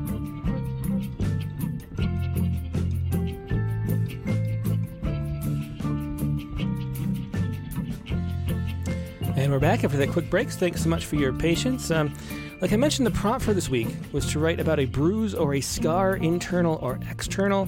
Here's my short poem for this week.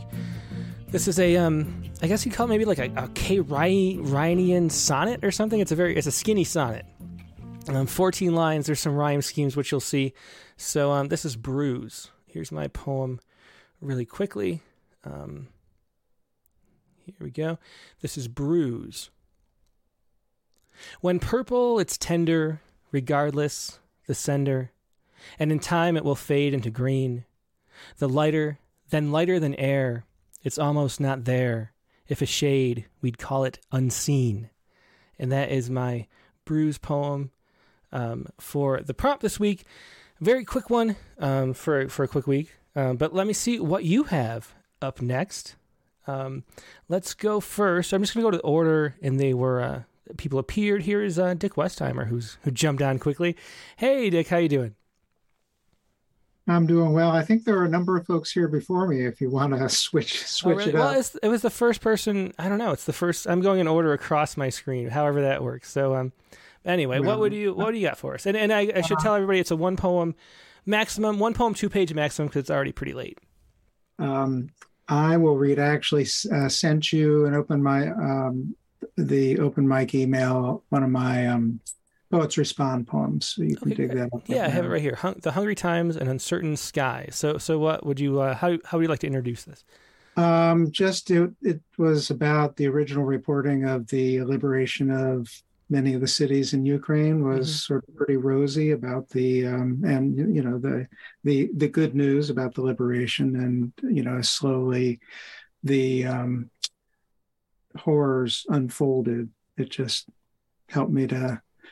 Anyway, the the poem's self-explanatory. I think. Mm-hmm. Okay. Um, okay.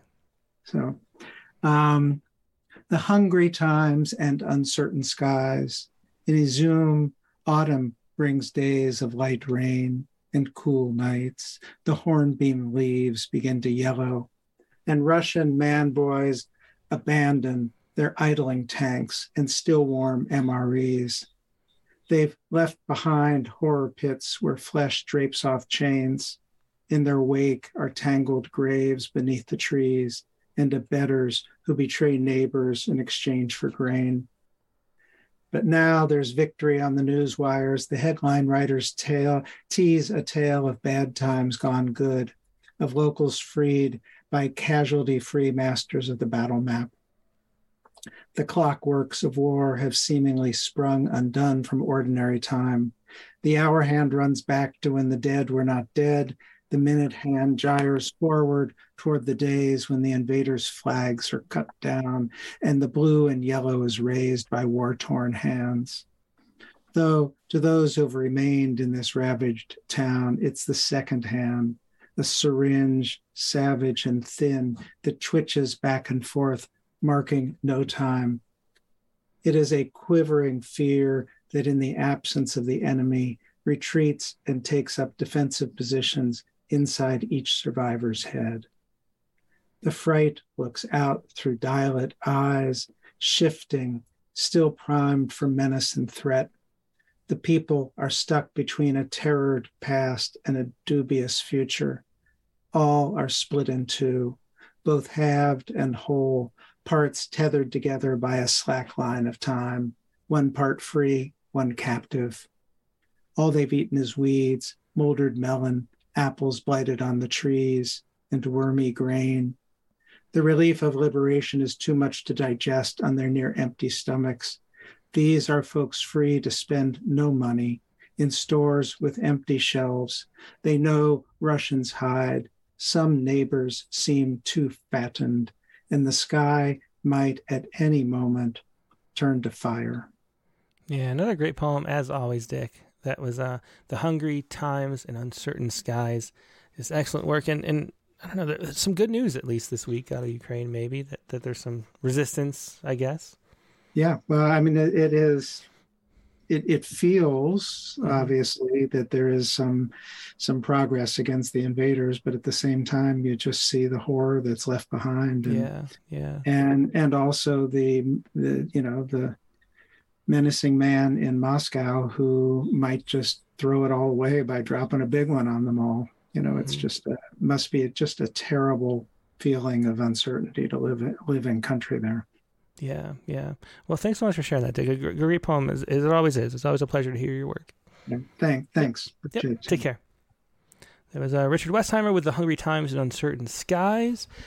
Uh, let's go next to um, Audrey Friedman. Hi, everybody. Hey, Audrey. How you doing? Okay. Um, the prompt this week was so apropos. Um, this summer, my husband needed unexpected open heart surgery. Oh, I'm sorry to hear that. He's do- he's doing great. Oh, Everything worked out, but um, this is a poem I needed to write, and your prompt pushed me to do it. So I wrote a pantoum today.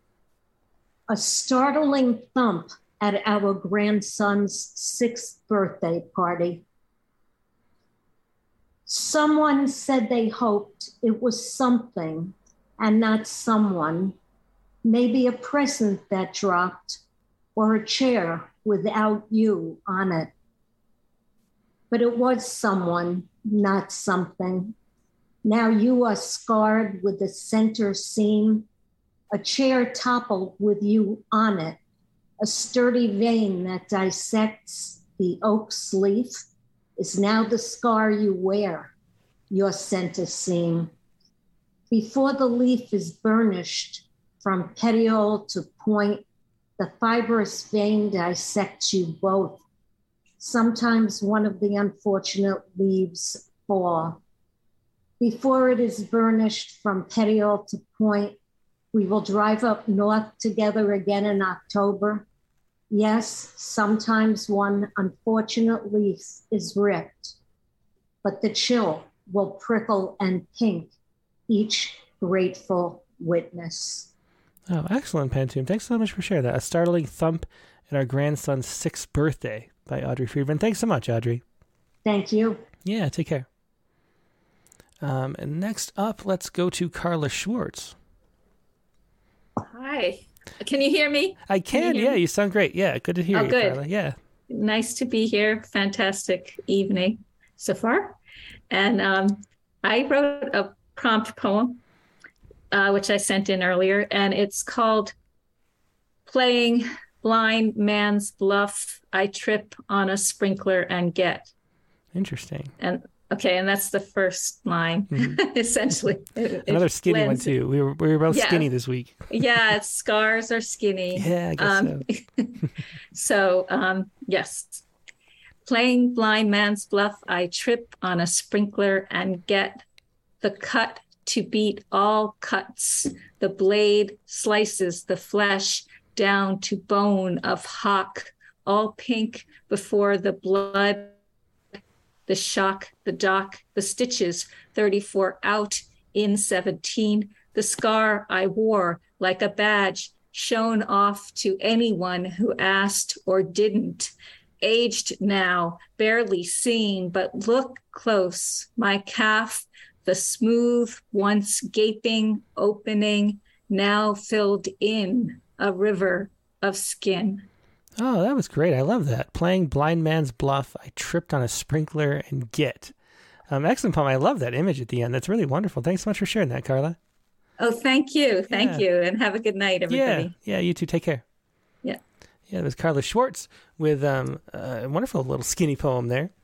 And let's go to um, Mary Ann Abdo. Hi, how are you? Good. How are you? So this is a Poets Respond. I read a New York Times article recently about childhood poverty, and you know they said, "Thank goodness it's on the downslide. There's more. Um, how could I put it? There's more uh, programs to help the children." But I've done um, social services now for the past five years, Mhm. and this is kind of based on when I did my internship down in a uh, a um, women's shelter. It's called Generational Poverty in Three Voices. Mhm.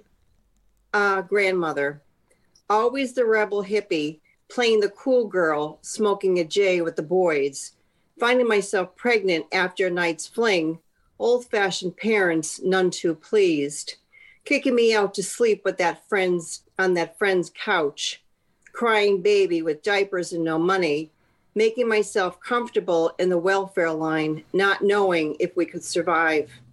Daughter, I'm the product of a one night stand, angry with this situation. No mother was ever at home, never to guide me from this wretched world. Vodka being my choice of escaping, hungry and alone, bullied at school because no family for me at home hiding amongst the veil of shame, a sometimes visit from my grandparents, social workers and street friends, I guess are family. Sitting in a hospital bed, just gave birth to a daughter, waiting a call from the county assistance office, and now nowhere to go. Granddaughter. I was born shaking from alcohol withdrawal. Mom runs away from time to time, needing to escape her pain making sure I'm never truly alone. Grandma is more involved. She is 10 years sober, taking me to school and soccer and ballet. Mom just sits and watches in a trance, angry and sad, probably wishing she had more of Grandma than I have. At least we eat dinner together. I think life is getting slightly better together. Sometimes we are dealt cards not of our own choosing seeking emotional support and finding none, seeking food and shelter in this never ending line of disgust, wondering when it would be our time, wondering why we did this or that, hoping though each generation life will be different. Yeah, excellent. Very great poem on an important topic generational poverty in three voices. Thanks so much for sharing that. Thank you. You're welcome. Yeah, yeah. That was uh, Mary Ann Abdo with Generational Poverty in Three Voices. Thanks, Marianne. Ann. Mhm, Um, You're welcome. Let's go next to um, Stephen Croft. Hey Tim, Hey, Stephen, how you doing? I'm doing good. Um, this is a Poets Respond poem. Uh, it uh, the article I sent in with the poem was from PBS, and I'll to introduce it. I'll read the contributor note I sent. Yeah, sure. I'll pull this up so people can just have a look at it. Warnings about the health of our world's trees have increased, become rapolic for each of the last several years. A new study says 11% to 16% of native U.S. trees face extinction. As one scientist says, without trees, our ecosystems are broken. There is the saying, all politics are local. Maybe all environmental concerns will have to become local to bring broad support for sustainable environmental practices. And at this point, the Anthropocene, we are being shaken by environmental crises everywhere. Um, so something happened to me, actually happened to me. And so this is the idea that sometimes you have to be shaken into realization. Um, this is last Sunday's fortune. Yet when I consider how still a man of the world in belt and cap, I scurry through dirt and dust from time to time, my heart twinges with shame that I am not fit to be master of my pines. By Ju He, the pine trees in the courtyard. Crack, crack, crack, firecracker sounds start, swell, pass straight through the clapboard walls, tin roof of my house, startle me off the couch. I stand scared like a deer in my living room until I catch a falling sight out the window, hear the crash, reverberant pound of heavy body. How it missed my steel wellhead set away from the house under the hundred foot pine is the miracle. This scaffold branch from 80 feet above, whose rough ovals of bark I finger trace as I stare up to where its torn arm is jagged, leaning against a juvenile oak, having slid down it, tearing off summer green branches. The large oval barked lateral branches hit first, snapped pine frond tassels into a broken teepee pushed to ground on both sides of the antique 40s wellhead I depend on for water, leaving a streak the color of baby food down the dark bark of the understory young oak that bends away from the 500 pounds of broken pine it suddenly supports. Now the main mast of the limb points up, a long jagged edge of its breaking like a crooked finger, like an instruction look up. It is obvious the limb was overcome by oppressors, the woody vines I haven't cut in years on this or any of my 27 virgin pines. Aged, they were here when William Bartram visited my island. I know this because Irma pushed my 28th over the road to split a neighbor's live oak.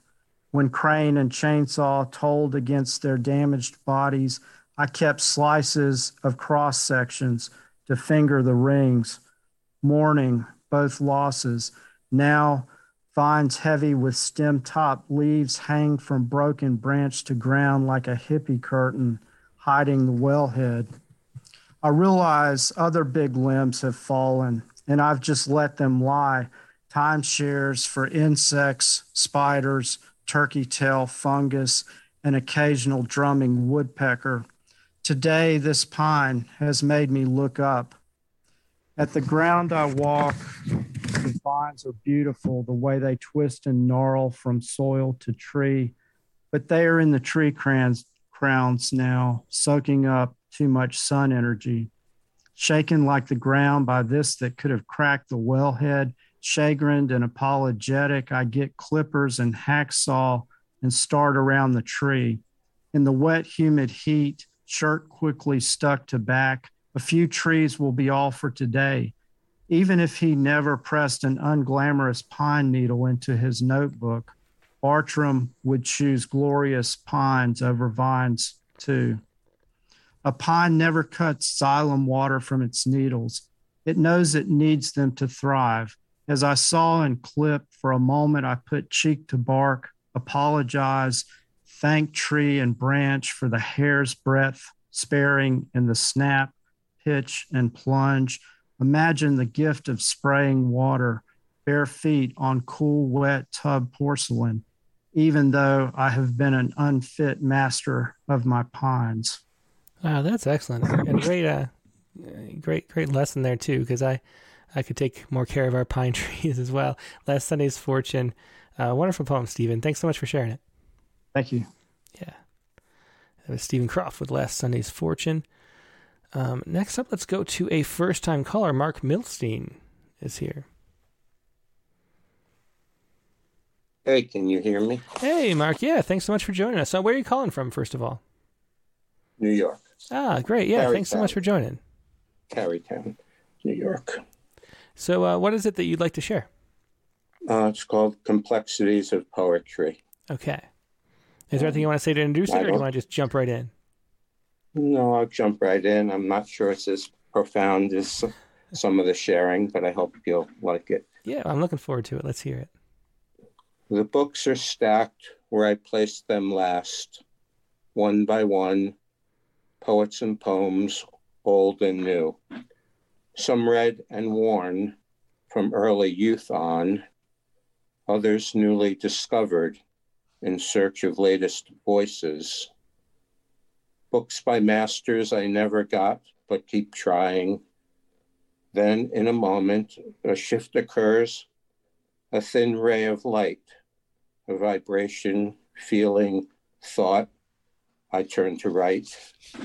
I study craft to understand what the greatest poets do and did, merging meaning and language, pushing boundaries of vocabulary, flowing with eloquence and textures, bringing alive more life to life. That even if God reached down and demanded I stop, just enjoy impossible comparisons keep calling me back sounds and rhythms, images and breath, pulses and silences reverberate in waves analogous to the universe. Whether good or bad, sacred or profane, high or low, every poem written, every song contains elements of greatness in some bit or fashion, beating like a heart with pulsing blood. Poetry radiates delight wonder, amazement, wields power like atoms, shines brilliant points of light, opens up the vastness, reveals the intimacies, trembles at the terrible disaster of humanity. Sorry.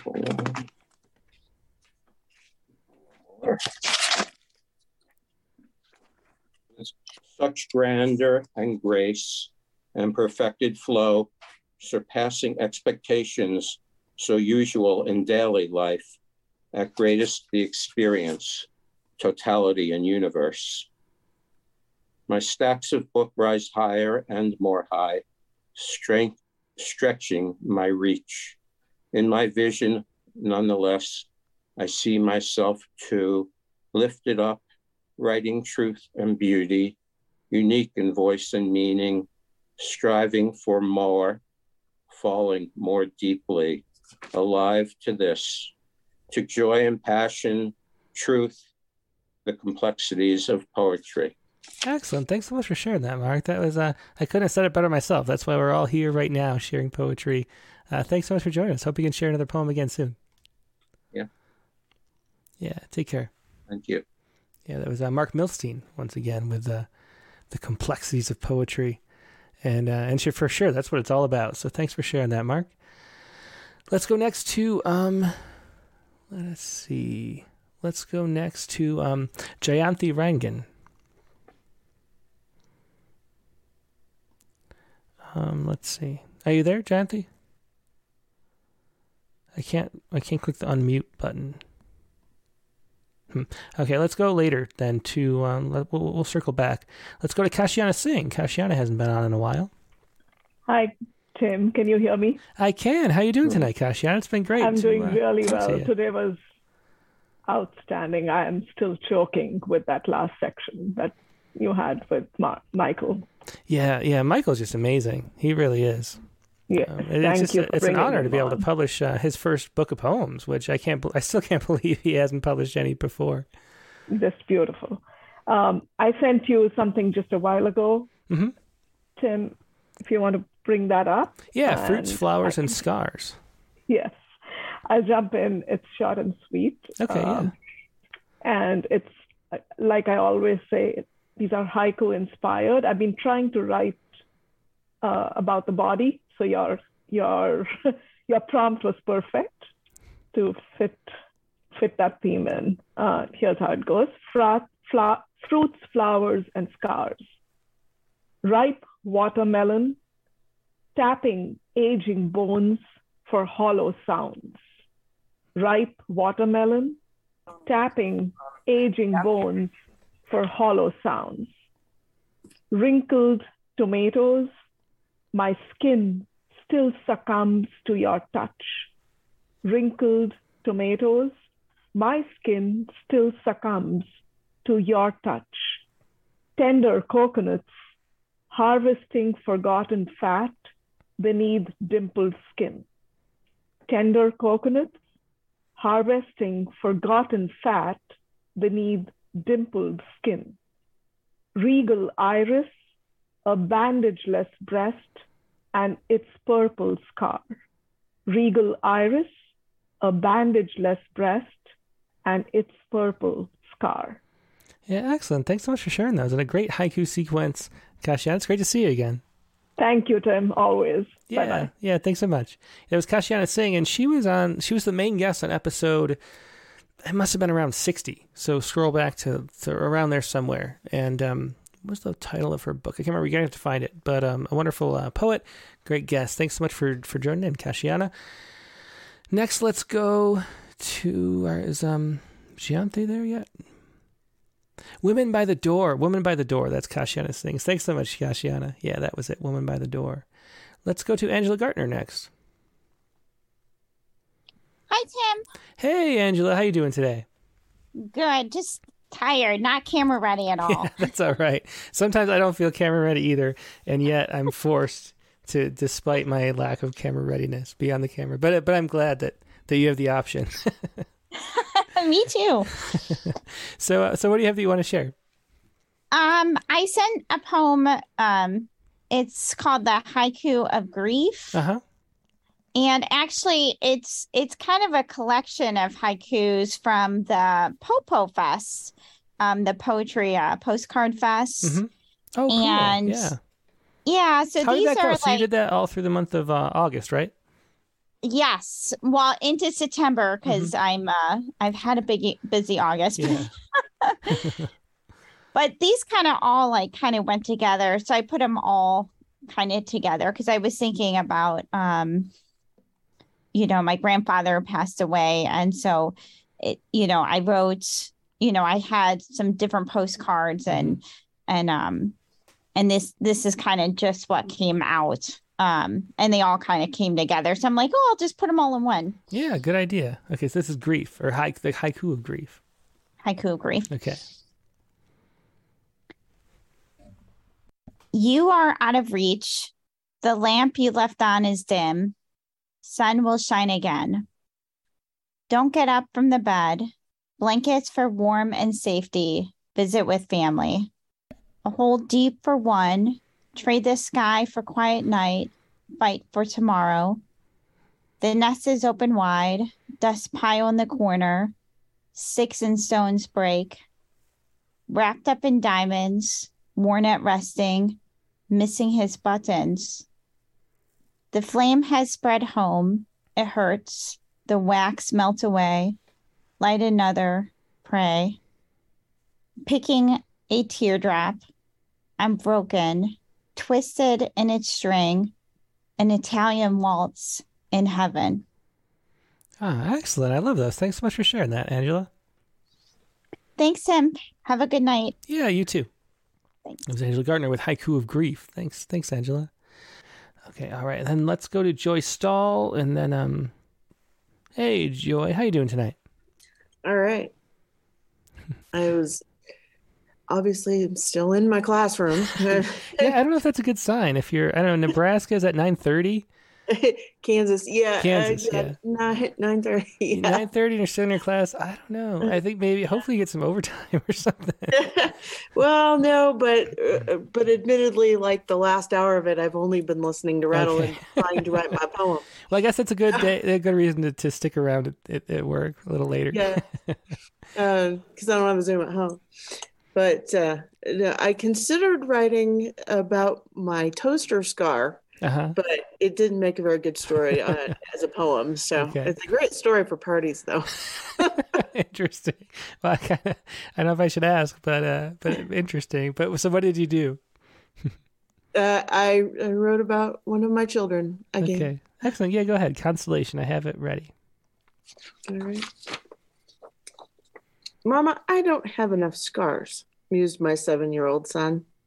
My heart shuddered with dread, considering the ways he might devise of gaining more. He already had no sense of personal safety, no ability to gauge when he was about to flail into someone's personal space. Swallowing the trepidation in my voice, hoping I sounded nonchalant, I told him, Don't worry, you'll get more, but don't be in a hurry. Shrugging off my warning, he cataloged the hairline scar from the time he ran full speed into a chain link fence just his height. The scar on his foot from the scissors his brother dropped, point down. Years later, he would gain several scars from a light bulb which exploded when a brotherly wrestling match knocked over a bedside lamp. Still later, the unseen scars of dental surgery to remove his wisdom teeth. Between those, the lip bitten through when the bully pushed him down onto a concrete slab, chipping his tooth. My son, grown to adulthood, the constellation of his scars written on the sky of his mother's memory. Ah, beautiful, touching poem. Thanks so much for that. Constellation by Joy Stell. Always a pleasure, Joy. Great to see you tonight. Yeah, thanks. Yeah, take care. So I'm going to shut down Zoom now. And then, um, and if you sent a poem in for me to read, there's just not going to be time this week. Um, it's already two and a half hours into the show. And um, uh, Megan's not here, actually. So I have to go make the kids dinner really quick. She's off uh, uh, helping out with something else. So, um, so I know Clayton Clark sent a poem in, and Nevedita sent a poem in, and, and a whole bunch of people, Ted, and and um, Deb Tannenbaum. So maybe we get to them later or next week um, if we have time. Sorry for the for not being able to get to everybody this week, uh, but it's been a great show. I mean, I love um, Jessy Randall's work. I love, of course, Michael Mark. Um, great poems on the open lines. It's been wonderful. Let's do the Saiku really quickly. The Saiku for this week. The story it was. This is from MIT, and this is the uh, the story here. Story here. Um, let me get it small enough so it can actually be re- readable. This is uh, Saturn's rings tilt, or Saturn's rings and tilt could be the product of an ancient missing moon. A grazing encounter may have been smashed, may have smashed the moon to bits to form Saturn's rings. A new study suggests, and the gist here is that Saturn, it's always it, it rotates on a um, um, an an angle that's not the same. It's 26 degrees off of the plane of the angle of most of the planets in the solar system, which suggests some kind of gravitational pull going on. And they they modeled this at the scientists at MIT and realized that a moon that used to travel around Saturn and then was sucked too close and was sort of evaporated by by the pull of the uh, Saturn's orbit broke apart to make the rings probably and um, and that explains both the way the tilt functions and the way that Saturn's rings exist, and they're so beautiful. And they estimate it to be 160 million years ago this happened. So for billions of years, Saturn had an extra moon and no ring.